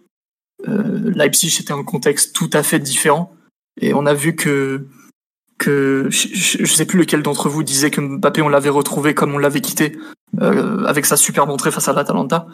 Euh, force est de constater que dans un contexte un peu différent où il doit prendre part au coup d'envoi, bah il est pas du tout au top de sa forme quoi. Et c'est une petite inquiétude pour dimanche, même si on espère qu'il aura le temps de de se retaper un petit peu mieux euh, d'ici là, avec quelques jours. Bah, dimanche, si je me trompe pas, ça fera euh, presque un mois, même plus d'un mois. Euh, je, attends, la finale, elle est euh, depuis l'entorse, parce que la finale, elle était le combien? Le 24, donc ça fera euh, ouais. 24, ça devait être le 25 et c'était le vendredi 24. Ouais. Non, non, c'était ouais, c'était le vendredi 24 juillet, donc ça fera pile un, pile 30 jours qu'il a été blessé. On va espérer qu'il sera un peu mieux, mais effectivement, moi je te rejoins sur le fait qu'il physiquement on avait déjà vécu ça en octobre ou novembre. Ce que je crois que c'était toi. Je disais, mais vous savez, c'est pas un joueur qui, qui a encore beaucoup d'expérience en retour de blessure. Il découvre ça un peu à chaque fois, donc c'est compliqué. Quoi. Mathieu, sur le match de Mbappé, t'en, t'en penses quoi? Tu nous rejoins sur le ce joueur je vous, je, je vous, rejoins, mais le contexte tactique sera différent a priori dimanche.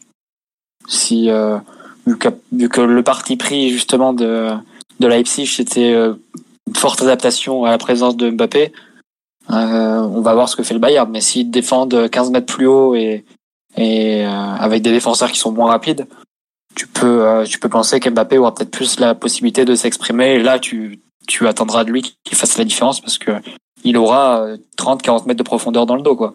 Et il pourra aussi partir de positions aussi plus excentrées parce qu'on sait que les quatre défenseurs du, du Bayern, ils défendent enfin, sur des positions vraiment axiales, quoi. Les quatre, ils sont vraiment compacts dans l'axe.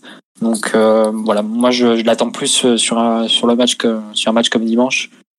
Euh, évidemment, on ne sait pas exactement ce que fera ce que fera Flick et ce que fera le Bayern, mais s'ils font ce qu'on peut s'attendre, ce à quoi on peut s'attendre, pardon, euh, bah, c'est forcément un match où Mbappé sera sera prépondérant et une partie de la, qualifi de la qualification de la victoire du PSG euh, doit passer par les pieds de Mbappé sur un match comme dimanche. Après, Flick et le Bayern se vantent d'être une équipe euh, très rapide sur la profondeur et tout ça. Donc ça se peut, ils vont oser euh, faire ce que aucune équipe européenne n'a trop osé faire jusque-là, à savoir laisser euh, laisser le Mbappé avec du champ entre la défense et Emmanuel Neuer, qui effectivement lui, pour le coup, contrôle la profondeur depuis 15 mmh. ans ou pas loin quoi. Bon. Omar, toi qui connais bien Mbappé, qui regarde souvent ses appuis, tout ça, qu'est-ce que tu Qu'est-ce que tu en as pensé? Est-ce que tu, tu es comme Mathieu, tu l'attends plus sur dimanche ou est-ce que tu es quand même inquiet par rapport à ses limites physiques du moment? Allô Omar? Reviens mon ami, reviens Omar est parti faire des longueurs dans la piscine. Le micro est encore fermé. Omar, on t'entend. Écoute. Bon, vous voyez, c'est un très très très culture PSG ce podcast. On ne ah, t'entend pas, mon cher Omar. Euh, je, bon, je, crois qu'on va finir à trois. Technique pour Omar, il va revenir. D'accord. Euh, bon, bon, c'est pas très grave. Euh, on a un peu fait le tour sur Mbappé dans tous les cas. Sur euh, un petit mot sur quand même le, le, nouveau match de Neymar, de nouveau dans ce dans ce rôle de de 10 euh, faux 9. Omar, t'es là? Oui, je suis là. Ah, sur Mbappé. ouais, non, non, ça a coupé, désolé. C'est, on t'inquiète pas, on est entre nous. C'est pas comme s'il y avait 600 personnes qui nous écoutaient. Ils ont l'habitude. Ils savent très bien que bon. Non, sur le de Non, bah, match un peu, un peu, un peu compliqué pour lui parce que je pense pas, pas encore tout à fait au point, au point physiquement. Euh, toute l'orientation défensive de, de Leipzig était, était faite pour un petit peu annihiler, euh, annihiler ses principales qualités. Euh, il s'est quand même fadé un, un, gros défenseur parce que Mukiele est pour le coup vraiment un, très très bon joueur et il l'a mis en, en, difficulté au point de le, de le faire s'exiler sur l'autre aile autour de la de la 30e, il me semble.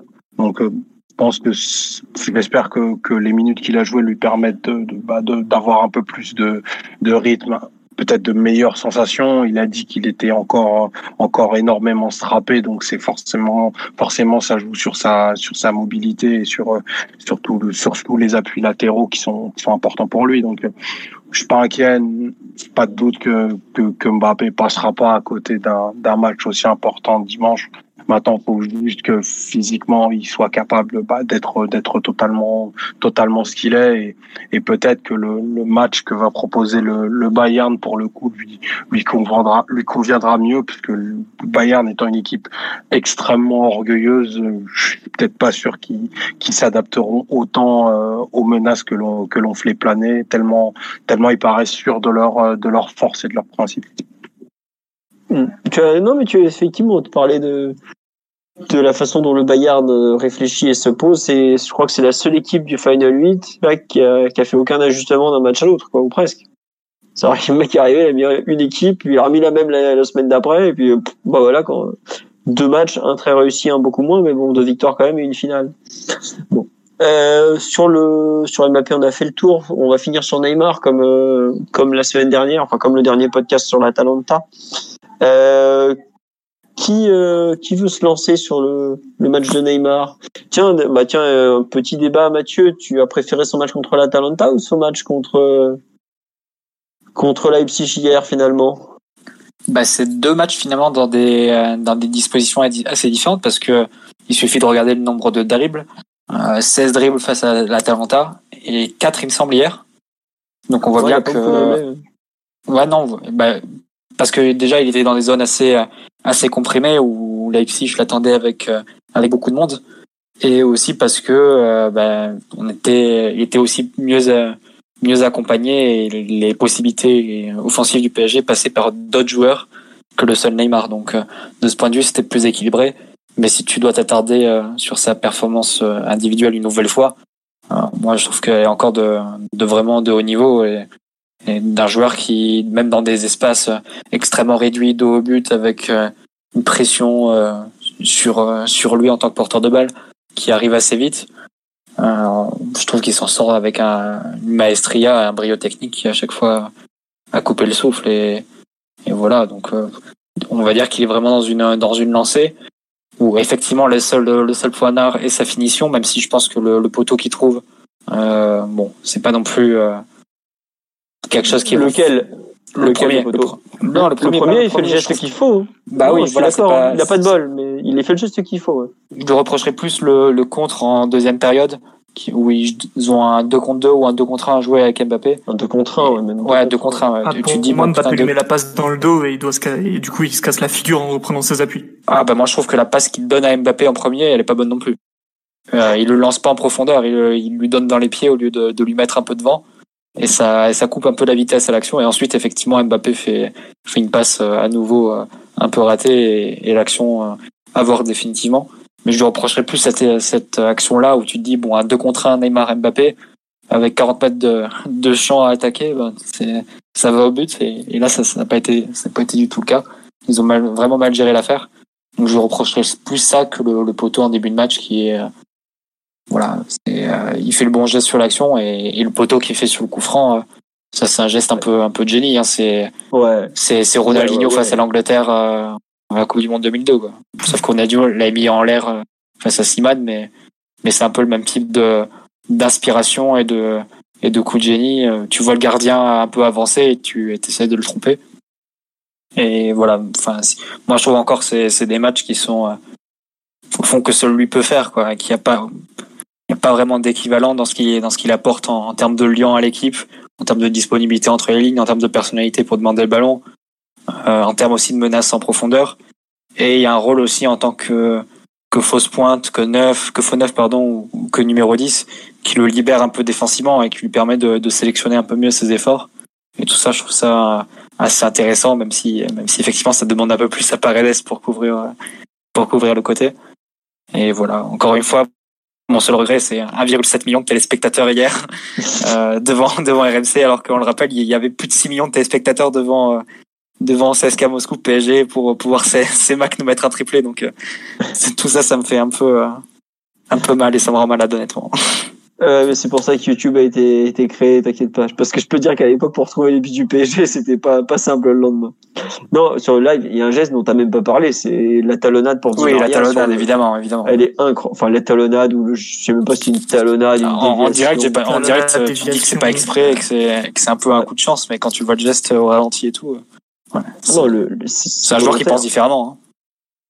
Ah oui, ça, je te confirme. Ça, c'est le meilleur joueur du monde. Je pense qu'il faut, il faut se mouiller, il faut le dire. Neymar actuellement est le meilleur joueur du monde. D'assez loin. Il y a peut-être Kevin De Bruyne qui peut le talonner sur certains matchs en termes d'importance et de, de créativité et de capacité à, à engendrer des choses sur le terrain absolument incroyables. Mais là, au très haut niveau, c'est-à-dire technique, physique, tactique et aussi le physique, il y a que lui qui peut faire des matchs pareils. Dans des styles très différents, certes, vu que face à l'Atalanta, c'était Maradona dans le lab des 80. Et là, euh, hier, c'était dans une une équipe beaucoup plus euh, rationnelle offensivement et qui lui demandait moins de choses. Mais lui a totalement aussi assumé ce, ce rôle de leader et de, de meneur du jeu offensif. Il euh, y a que lui qui peut faire des matchs comme ça. Je pense qu'il faut, il faut vraiment insister. Neymar est un joueur qui n'a aucun équivalent, ça on le savait. Mais je pense que là, actuellement, c'est le meilleur footballeur au monde. Sans problème. Alors, il n'a pas les références que vous voulez, je parle pas de carrière. Euh, mais là, aujourd'hui, en août 2020, personne peut faire des matchs pareils. Absolument personne. Après, enfin, ouais, moi, je, te rejoins totalement. Aujourd'hui, enfin, quand je vois la demi-finale de Lewandowski, par exemple, qui est, qui est un truc, enfin, lui aussi, qui est un peu le, le grand malheureux du Ballon d'Or, qui se le fait sucrer euh, l'année où il peut enfin soulever euh, peut-être. Enfin, il y a un des, il y a un des deux grands malheureux du Ballon d'Or qui se fait sucrer euh, la Ligue des, enfin, le trophée, alors qu'ils vont gagner la Ligue des Champions, qui sont, qui seraient archi favoris, par exemple. ça rien que ça, c'est fou. Mais le match que fait Neymar hier, ouais c'était hier, excusez-moi. Euh, il y a trois quatre euh, dans le même match, il y a trois quatre actions de, de pur génie. Le, coup franc dont parle Mathieu, la déviation, et même il y a des prises de balles où il est dos au but, trois mecs face à lui qui viennent le presser. Il, il les il danse avec le ballon autour d'eux avant de se sortir de la situation en donnant une passe juste dans le tempo vers l'avant et tout. C'est subit un nombre de fautes assez insensé encore. Ouais, c'est sûr. Mais sans problème. Mais moi, ce qui, ce qui me fait, je crois, ce que j'aime le plus en ce moment, c'est quand il est dos au but et qu'il est vraiment concentré, plus en début de rencontre qu'en seconde partie, où des fois il se perd un peu parce que bah il y a la fatigue aussi qui tombe. Mais euh, dos au but, début de rencontre, je trouve c'est c'est féerique. C'est le moment où tout le monde est prêt, tout le monde est à son meilleur en termes de lucidité, et là il fait des trucs. Euh, qui, qui peut faire ça quoi j'ai l'impression de revoir Messi sous Guardiola en 2011 quand il est au summum euh, de ce qu'il est ou presque. Enfin, non, c'est vraiment euh, la, la, variété, la, la richesse de ces matchs est, est folle. Enfin, même s'il touche pas énormément de balles, je sais pas combien de ballons il touche euh, hier. Je suis même pas sûr qu'il soit au-dessus de 80 ballons touchés. Pour un joueur qui est capable de monter jusqu'à 140 sur certains matchs quand il joue vraiment milieu offensif, c'est pas énorme. Mais il passe tellement de choses. Voilà, j'étais pas loin. Euh, Contre 113 face à l'Atalanta. Euh. Ouais. ouais, voilà. L'Atalanta, c'était vraiment un match où il y avait beaucoup de volume. Hier, il est moins dans le volume, il est plus dans dans le travail d'orfèvre, j'ai envie de dire, mais c'est c'est c'est fou fou fou ce qu'il ce qu'il est en train de faire. Après, j'espère qu'il va retrouver du réalisme parce que là, je trouve que ça, ça commence à devenir un peu gênant et comme a dit Tourelle, c'est pas moi qui vais lui, enfin c'était à propos d'Icardi, mais c'est pas moi qui, non c'est Neymar qui il a dit ça, c'est pas moi qui vais lui apprendre à marquer, j'ai dû marquer deux buts dans ma carrière, mais ce qui rate en fin de match, là, la reprise sur le centre de Sarabia par exemple, bon il y a, y a de la fatigue hein, clairement parce que il a fini le match, il était rincé comme les autres, mais il y a euh, des fois il y a, y a des, j'aimerais qu'il marque un but, euh, limite si j'étais pas dessus pour lui quand le but a été attribué à Bernat et pas à lui. Même si bon c'est quand même c'était même pas c'était pas vraiment un but avec un une, un exploit technique ou un geste technique même mais euh, non vraiment euh, top. On me dit sur le live il est à son prime mais je suis même pas je pense qu'il peut faire encore mieux avec euh, plus de continuité de de une saison normale. Franchement sur des matchs aller-retour je pense qu'il aurait pu faire des carnages encore pire que ce qu'on voit actuellement ou avec un peu plus de rythme notamment une équipe enfin ce qu'on lui a demandé contre la Talenta, mais j'ai oublié de vous le traiter sur le site, mais Zoltelöv, donc pareil, qui est un personnage dont on n'a pas parlé, mais qui est peut-être à mon avis le un des atouts les plus importants du PSG pour cette rencontre, parce qu'il a quand même été adjoint à Leipzig pendant des années, qui est un des. Ouais, mais à l'époque ça jouait pas pareil. Ouais, mais il, il, connaissait tous les joueurs, il connaissait toutes leurs habitudes, les profils psychologiques, techniques et tout. Il sait comment leur faire mal, sur quel pied. Il y a pas, il y a pas beaucoup de mecs en Europe qui connaissent mieux l'effectif de Leipzig que Zoltlev quand même. Donc, euh, je suis d'accord que c'était pas le même coach, mais il a dû être dans la préparation du. Je pense que c'est pas pour rien que le PSG a autant dominé un adversaire tactiquement que que Leipzig, puisqu'on a rarement eu des mecs qui connaissent aussi bien l'adversaire que que lui, quoi. Mais bref, pour revenir sur Zoltlev, il expliquait dans la presse hongroise après le match contre Bergame que le staff est au courant qu'ils avaient demandé des trucs inimaginables à Neymar. Il avait, forcément du déchet, mais qu'il lui avait demandé tellement que par rapport à ce qui lui avait été demandé, c'était franchement, euh, il n'y avait pas beaucoup de déchets. Mais là, on lui a demandé moins quand même contre contre Leipzig. C'est normal parce qu'on avait d'autres armes qu'on a assez parlé.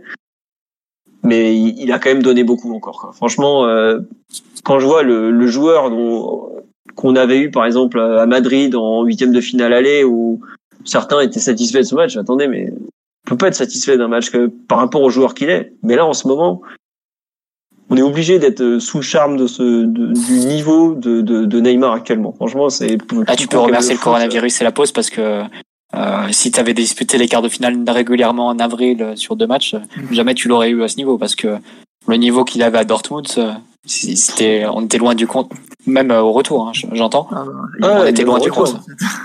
Et puis en un mois, il avait pas le temps de, de faire pousser sa crête, donc euh, ça c'est.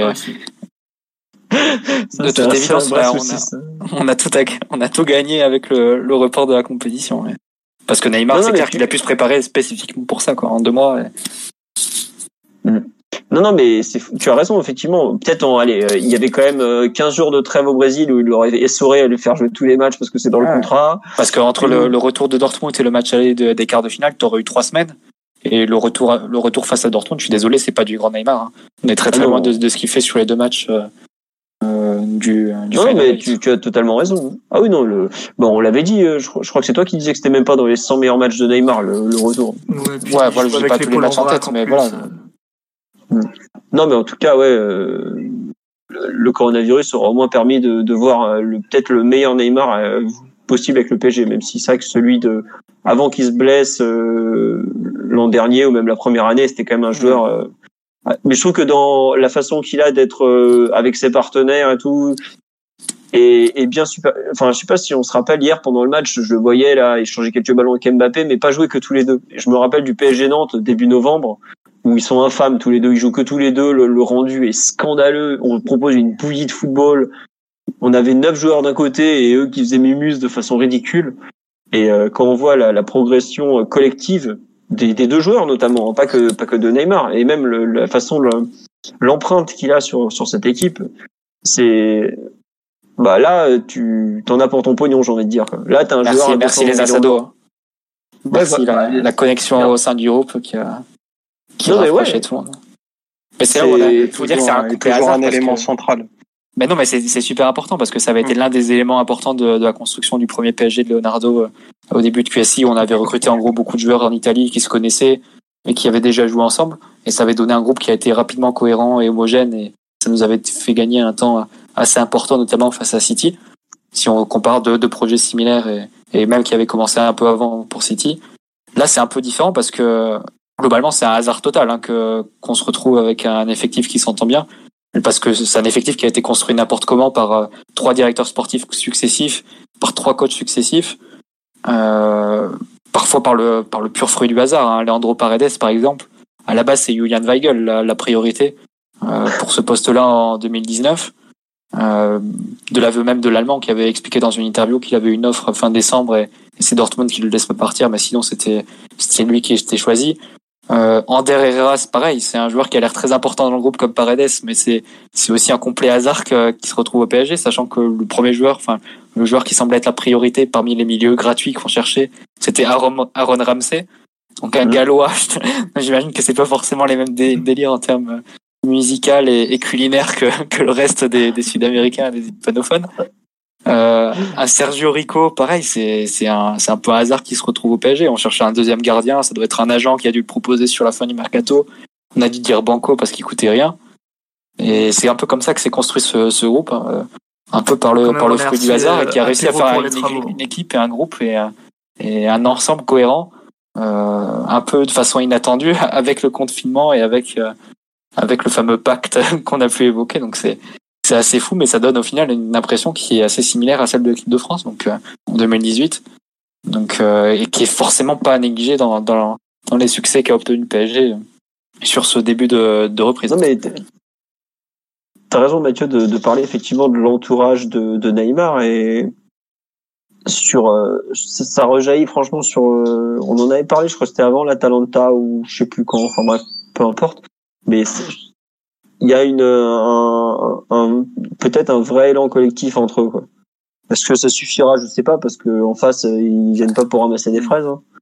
Mais en tout cas, euh, on a rarement vu Neymar aussi impliqué, aussi heureux, je pense. Euh, enfin même peut-être au Barça, parce que j'ai pas suivi toutes leurs aventures. hein. C'est bon, après le, le 6-1, j'avais j'ai éteint la télé. hein. Mais euh, non, vraiment le l'épanouissement de collectif du joueur est, est superbe à voir en ce moment. C'est, j'espère que ça va continuer surtout. J'espère qu'il aura pas de blessures, qu'il aura pas de de problèmes de négociation et autres, de contrats, de tout ça, mais juste qu'il puisse continuer et proposer ce, ce niveau de football, c'est c'est vraiment quelque chose qui, qui fait plaisir à voir et qui, bah, qui régale tout le monde. Et je pense que le PSG est peut-être taxé de club de nouveaux riches, là, notamment par les débiles de Bleacher Report et de ESPN, mais euh, quand On les le crève. foot, euh, Ou bah, on les on les emmerde. bah là, là, alors qu'il est, ils doivent déguster un, un petit thé en se grattant la barbe. Mais euh, ils sont euh, les, les ceux qui aiment le foot. Tu vois les matchs de Neymar en ce moment. euh, bon, on pense à Ryan notamment, qui est pas du tout supporter du PSG, qui est régulièrement dans le podcast et qui, qui, qui en parlait encore tout à l'heure. Quoi, c'est c'est que c'est c'est un show à chaque fois. Quoi, c'est vraiment un truc que tu ne veux pas louper. Quoi. Dès le premier ballon, tu sais qu'il se passe quelque chose. C'est ça, ça quoi. Ça commence au premier ballon touché et ça, ça s'arrête jamais. Quoi. Oui, Omar? Putain, c'est la plus grande rockstar du football mondial. Rockstar parce que joueur totalement déstructuré dans une équipe qui n'a pas forcément une structure claire. Qui d'autre que, que Neymar pour transcender tout ça et, et en ce moment, c'est sûr que j'ai envie de dire qu'il est même pas au, au zénith de ce qu'il est capable de faire parce qu'il est capable d'allier euh, l'aspect chaud qui est très important, l'aspect euh, connexion de ses coéquipiers et l'aspect euh, production offensive. Et comme on le disait un petit peu plus tôt, s'il a eu le bon goût de, de réserver entre un ou deux golassos pour la pour la finale, ça parachèverait un, un tournoi qu'il aura survolé de de sa classe, mais aussi de sa, de sa grandeur, parce que c'est un, un garçon qui a du, de très fortes responsabilités sur le terrain depuis, depuis qu'il est gamin, qui s'est jamais, jamais, jamais démonté et qui a toujours eu le bon goût de, de briller dans les immenses parties. C'était pas encore arrivé avec, euh, avec le PSG. Il l'a, il l'a fait. Désormais, c'est, c'est clos. Et là, il a encore une occasion. Il va avoir une scène euh, parfaite dimanche pour le faire, même si elle n'est pas optimale parce que c'est un, c'est un match à, à huis clos, mais pour le coup, euh, lui aussi, il a un rendez-vous pour se, pour se reconnecter avec, euh, avec son destin.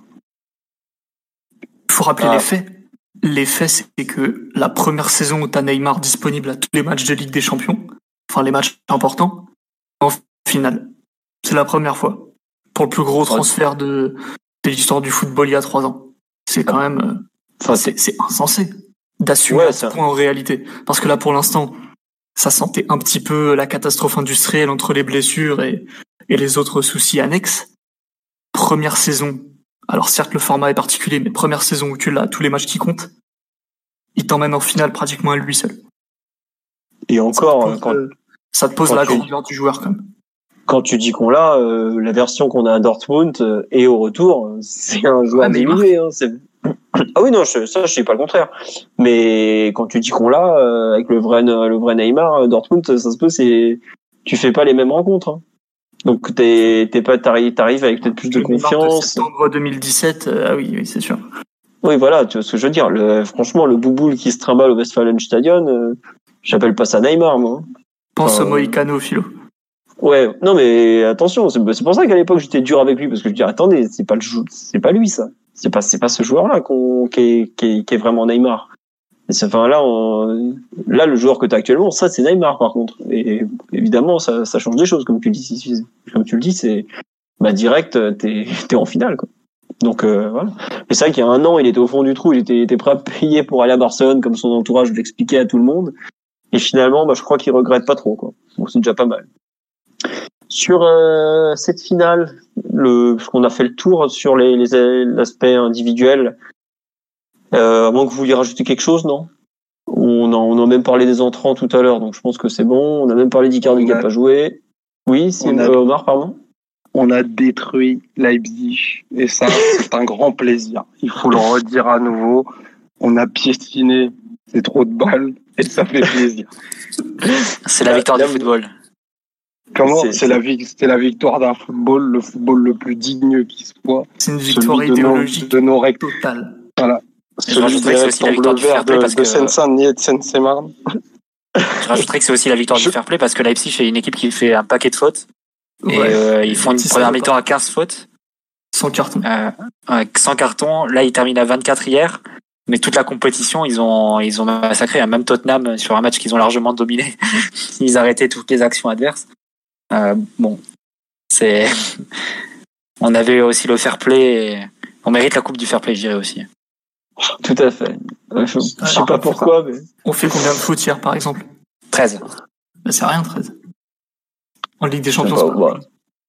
bah, non, 13, ça t'en fait euh, une toutes les euh, 6 minutes, 6-7 minutes, quoi. Donc c'est pas grand chose, hein, 13, 13 fautes. C'est pas. Limite, on n'en a pas fait assez. Hein. J'aurais préféré qu'on en fasse un peu plus en fin de match. Hein. Mais bon, c'est pas grave. Ils ont déjà pris 3-0, ils sont rentrés à la maison. Ça va, quoi. On aurait pu espérer qu'ils en prennent un peu plus, mais bon, c'est pas. Allez, petite pensée quand même gentille pour euh, pour Christopher qui, qui est quand même passé à côté de son match et qu'on qu'on espère. Euh... On le salue, oh. c'est un frère. On, on le remercie voilà. pour les travaux. On espère qu'il va. lui et lui et Dan Axel, bravo messieurs, mission accomplie. Kingsley, on compte sur toi pour foutre ton Voilà. centre à côté en mode position désormais. Et mon cher Tanguy, toi qui es parti comme un gros lâche à Munich, Le j'espère que vas- Quasico, le Quasico dimanche. le Quasico dimanche, eh ben, tu ne seras champion ni dans l'une ni dans l'autre des deux équipes. Eh ben, c'est bien fait pour ta gueule. Je te le dis comme je le pense. Non, mais voilà, quoi, ceux qui sont. Là, on règle les comptes avec les traîtres de la formation. Discours voilà. de vérité. Non, mais voilà. Enfin, je sais pas si on se rend compte, c'est que dimanche, il aurait vu la façon dont le final euh, 8 du PSG a été préparé par rapport aux blessures et tout ça. Il aurait pu être une option au milieu de terrain quand même. Il se retrouve à être un type, je sais même pas s'il a fait le déplacement jusqu'à Lisbonne quand même. Il est content, il va regarder ça devant la télé avec son agent, ils vont, ils vont être bien. J'espère qu'il lui Ouais, ramènera des, ça- des noix de ça- cajou. Ça a permis à Tourelle de pas nous co- coller un double pivot Kwasi Marquinhos. À la place, on a eu des performances ébouriffantes de, de Ander Herrera et Leandro Paredes. Rien que pour ça, Quoi. je dirais que c'est un départ libre qui valait le coup. Ouais, c'est mieux pour la cohésion du groupe en plus. En plus. Ouais. Ça, Simon, pas- t'es t'es un, t'es un escroc, tu, tu, tu, tu faisais l'apologie de Kwasi Paredes. Est-ce est-ce que, est-ce que Kwasi est- s'y connaît en cumbia argentine? Je crois pas. Donc euh, pour ça, on n'y a rien perdu. qu'il connaît pas grand chose à la Sado et à la, et à la sauce chimichurri, donc euh, il faut faire des choix de bon sens à un moment donné. Pour la cohésion du groupe. Pour la cohésion du groupe. Dé- Détrompe-toi, hein, les Seine-et-Marne est une terre de barbecue, hein, bien connue. qui regorge de tables. et de grands talents. Bon, non, mais écoutez, on, non, juste euh, l'accession en finale pour vous, ça, c- oui, Omar, au toi, on sent que ça te fait très plaisir. Ah, bah attends, quand même. C'est le jour d'une c'est le jour d'une vie, euh, Philo. On en on en a pas parlé parce qu'on est on est toujours extrêmement raisonnable. On laisse pas beaucoup parler les, émotions, mais là, enfin c'est un jour euh, extraordinaire euh, pour le club, pour les suiveurs, pour la France même, parce que c'est une finale de, Ligue des Champions, c'est pas du tout c'est pas du tout anodin. Euh, Il y a une maxime que j'aime bien qui dit là la gloire ne s'acquiert qu'en traversant des chemins parsemés d'épines. Et en fait, bah, l'histoire C'est un proverbe que tu sors ça Une heure et quart du matin, je vais pas venir. d'une d'une de mes causeries. Dit phrase. C'est ça. Et tu vois, le- bah, la, la glorieuse histoire du, du, du Paris Saint-Germain depuis, depuis 50 ans, c'est c'est parfaitement ça, en fait. C'est le Parc des Princes, c'est euh, une nuit à Bruxelles, c'est aussi le Camp Nou, c'est Kiev, et c'est enfin cette, euh, cette, soirée à Lisbonne pour enfin caresser le, le rêve de, de brandir la, la C1 dans, dans quelques heures. Et en fait, pour moi, le, le PSG, on n'a pas, on n'a pas rendez-vous avec l'histoire, c'est juste l'occasion de, de se reconnecter avec, euh, avec notre histoire. On, on, a, on a longtemps été un club de, de coups et de, et de coupes. On s'est transformé en, en devenant un, un espèce d'ogre euh, au palmarès national XXL et, et aux ambitions euh, européennes euh, gargantuesques face au, face au, à l'establishment euh, du foot. Euh, on s'est souvent pris les, les, les pieds dans le tapis bah, dans, les, dans, dans, les, dans les soirées de, de, de printemps, dans les matchs où il n'y a pas beaucoup d'oxygène. Et, et c'est un beau pied de nez aujourd'hui que, que d'être que d'être en finale. Ça soulage, ça, ça détend peut-être même euh, l'atmosphère autour du, du club. C'est bien mérité pour euh, beaucoup de, de, de joueurs de ce groupe qui ont. bah, Il n'y a pas d'autre expression que de dire que ils ont bouffé de la merde. Euh, y a pas, enfin, on peut pas le dire autrement quand tu penses à des joueurs comme comme Thiago Silva, des joueurs comme Verratti, Marquinhos et, et Di Maria qui ont, qui ont été les hommes de, de toutes les défaites, mais qui ont été peut-être injustement taxés de de losers invétérés pour euh, pour certains. Donc euh, bah, maintenant ils sont ils sont ils sont là où ils auraient dû être à mon sens euh, bien plus tôt parce que on a eu des équipes qui, avaient la qualité d'arriver à cette finale. Ça n'a pas été fait pour plein de raisons. Aujourd'hui, c'est une réalité. Personne ne pourra nous l'enlever. Que, que ceux qui disent que c'est un tournoi au rabais ou quoi que ce soit d'autre, bah écoutez, allez dormir avec votre seum et vos soucis. Aujourd'hui, c'est le Paris Saint-Germain qui est en finale. Non, mais tu as raison. Mais c'est marrant, c'est que cette accession au final, j'ai, en fait, je l'ai vécu comme quelque chose de quelque part que d'attendu en fait. C'est-à-dire que je suis pas un grand optimiste, hein, vous le savez. Bon voilà, Mais pour moi, c'était évident que Leipzig, ça allait pas faire un pli. L'Atalanta, bon, je faisais pas le malin à 89e, mais sur le match, c'était mérité. Et quelque part, j'ai presque euh, en fait l'impression que ça y est, notre, notre Final 8, il commence dimanche, en fait. Quoi. Ça y est, il y a, y a quelque chose. Et là, pour le coup, par contre, c'est vraiment beaucoup plus incertitude. Mais j'ai un peu de mal à réaliser, ça y est, qu'on est en finale européenne, que pas que la demi-finale, euh, que le meilleur, enfin, le meilleur résultat historique ou, pas, parce que gagner la coupe, la coupe des coupes, c'était quand même quelque chose de grand à l'époque, mais que ça y est, le meilleur, euh, le, meilleur parcours européen du PSG est, est l'actuel en fait. J'ai encore un peu de mal à, réaliser tout ça. Je je sais pas si c'est si c'est moi, c'est possible, hein, notamment lié au fait que c'est mon travail et tout, donc j'ai pas j'ai plus forcément le, même rapport euh, à à la compétition, au match et tout ça, mais je sais pas, je je suis pas encore, euh, soit j'arrive pas trop à réaliser, soit je suis heureux, mais je suis un, je me dis qu'il, en fait, euh, on peut pas trop s'arrêter en finale maintenant, quoi. C'est-à-dire que hum, la finale, ça sera désormais plus suffisant, en fait. Et je sais pas à quel point le, le club va arriver à, à, assimiler ça et à faire euh, des, des grands pas en avant lors des, des prochains mois, voire des prochaines années, quoi. Je sais pas comment vous le ressentez, Mathieu, Simon, cette euh, cette arrivée en finale qui est donc une nouvelle étape d'effacée et le début peut-être de quelque chose de, de, vraiment très différent, quoi. Moi, je pense juste aux 12 millions de primes euh, de qualification pour la finale euh, qui vont dans la caisse du club. bon, et Omar, qui est peut-être Omar Simon, qui est peut-être qui a un peu moins le, cœur d'un comptable. Euh, Présenter un philo.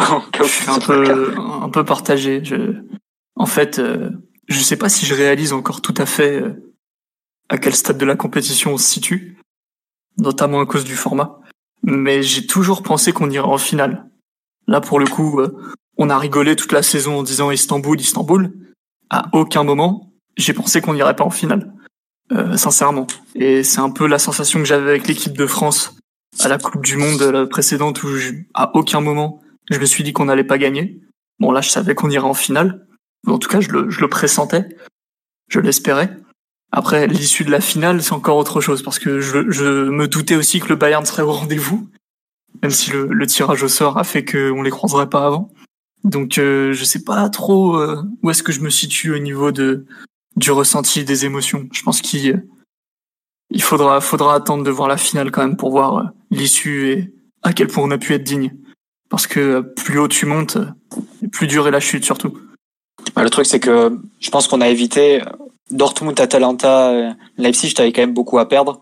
Parce que euh, si tu euh, tombais une nouvelle fois contre une équipe inférieure, un an après Manchester, bon, tu retombais un peu dans, dans tes démons et, et d'une équipe qui n'arrive pas à passer le cap et qui est condamnée presque à, à échouer sur le plan européen comme un peu le cycle qui est en train de vivre Manchester City au fond. Bah la TNT, c'est ce que j'avais dit. Hein. Tu perds contre l'Atalanta, le groupe il doit exploser quoi. C'est ça. Ouais. Après, ça aurait, ça aurait pas été le cas vu le, vu le contexte et vu, le, vu, les, vu les délais. Mais globalement, pour le coup, le, le PSG a tenu son rang, ce qui n'a pas été le cas de, de, de toutes les équipes euh, en, en, en, Europe de tous les gros. Et qu'on n'attribue pas ça non plus euh, à l'arrêt de la Ligue 1, parce que si tu prends les quatre finalistes des, des coupes européennes, tu as un Français, un Allemand, un Italien, un Espagnol. Donc euh, concrètement, ça veut, on peut tirer aucune conclusion sur l'état physique et quelle a été la meilleure décision pour favoriser tel ou tel championnat. Où est, le, où est le meilleur championnat du monde, Mathieu? La Liga Espagnola Non, non. Euh, ah, la première ligue euh, Non, bah, la première ligue, euh, écoute. Celui qui colore les pelouses pour faire croire qu'il est mieux. Leur, seul, leur, seule vraie, leur seule vraie équipe est tombée en huitième de finale, donc à partir de là, c'était vu.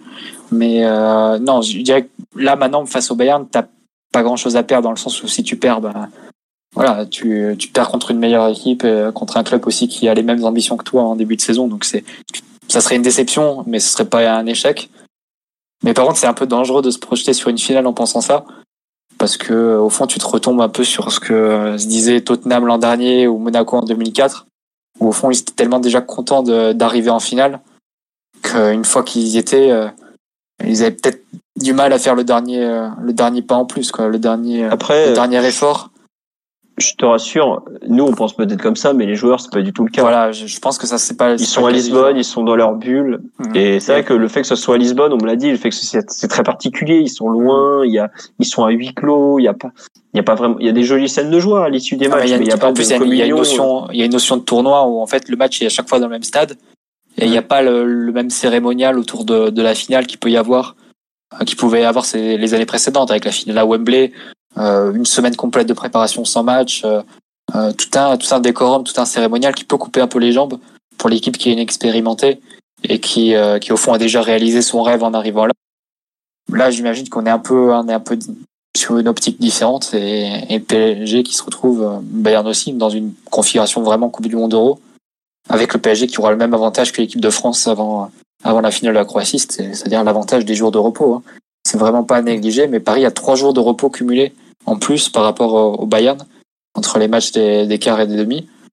Et c'est un, des atouts sur lequel on devra capitaliser, mais c'est vrai que j'espère que, au, niveau, au moins sur le plan psychologique, qu'on la jouera à fond et qu'on qu'on se dira pas bon on a au fond on a déjà accompli ce qu'on voulait en arrivant en finale en chassant un peu les démons en, en assurant en assumant pardon notre rang de favori et euh, mais voilà et qu'on la joue vraiment à fond et, et après on verra le résultat t'affrontes une super équipe et, et euh, tu peux pas tu peux pas exiger que le PSG la gagne c'est ça marche pas comme ça Non.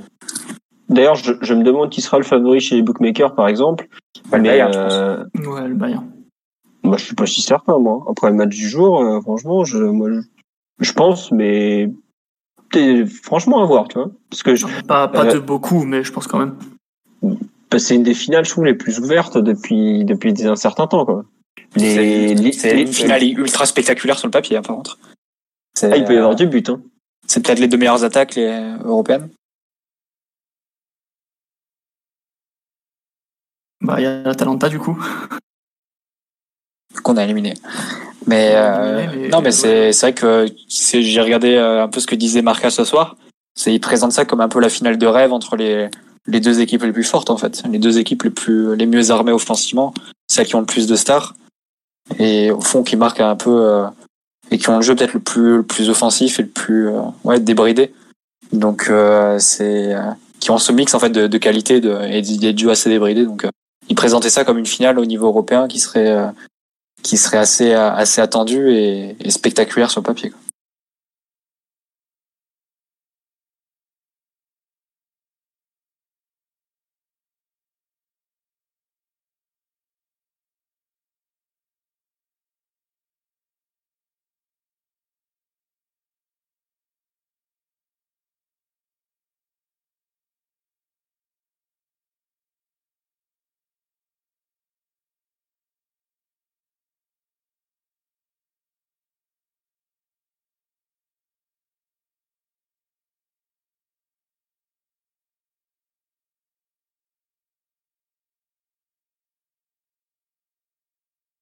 Est-ce que vous m'en- est-ce que vous m'entendez encore? Vous m'avez perdu? Allô, allô? Oui, euh, c'est bon, Moi, je voilà. t'entends. C'est moi. On a perdu. Non, c'est moi, ma, ma, ma connexion qui a sauté pour la fin. Donc c'est pas très grave, on avait fini. Bon. Non, je- On- J'avais prévu de lâcher un Nick Red Bull pour, euh, pour finir tout ça. Non, non, mais là on est toujours en ligne par contre. C'est bon, Ah. C'est pas grave, on les nique quand même. hein. D'autant plus. Pardon, euh, pardon à ta Je, maman. je suis bi- je suis bien content ces Allemands. On pense, on pense très fort à Denis Balbir et vraiment, on a passé une excellente soirée hier. Voilà, on vous embrasse, monsieur Denis Balbir. Vous aviez raison avant tout, avant tout le monde. Allez, sur ce, à très bientôt. Bonne soirée à tous. Et vraiment, encore merci pour votre fidélité, vos likes, euh, vos dons, parce qu'il y a encore des gens qui ont donné et tout, donc c'est, c'est vraiment super. Voilà. Allez, bonne nuit à tout le monde. Ciao, ciao, à bientôt. Ciao. Bisous, les amis. Merci à tous, bisous. On vous aime. Planning for your next trip? Elevate your travel style with Quince. Quince has all the jet setting essentials you'll want for your next getaway, like European linen, premium luggage options, buttery soft Italian leather bags, and so much more. And is all priced at 50 to 80% less than similar brands. Plus, Quince only works with factories that use safe and ethical manufacturing practices. Pack your bags with high-quality essentials you'll be wearing for vacations to come with Quince. Go to quince.com slash pack for free shipping and 365-day returns.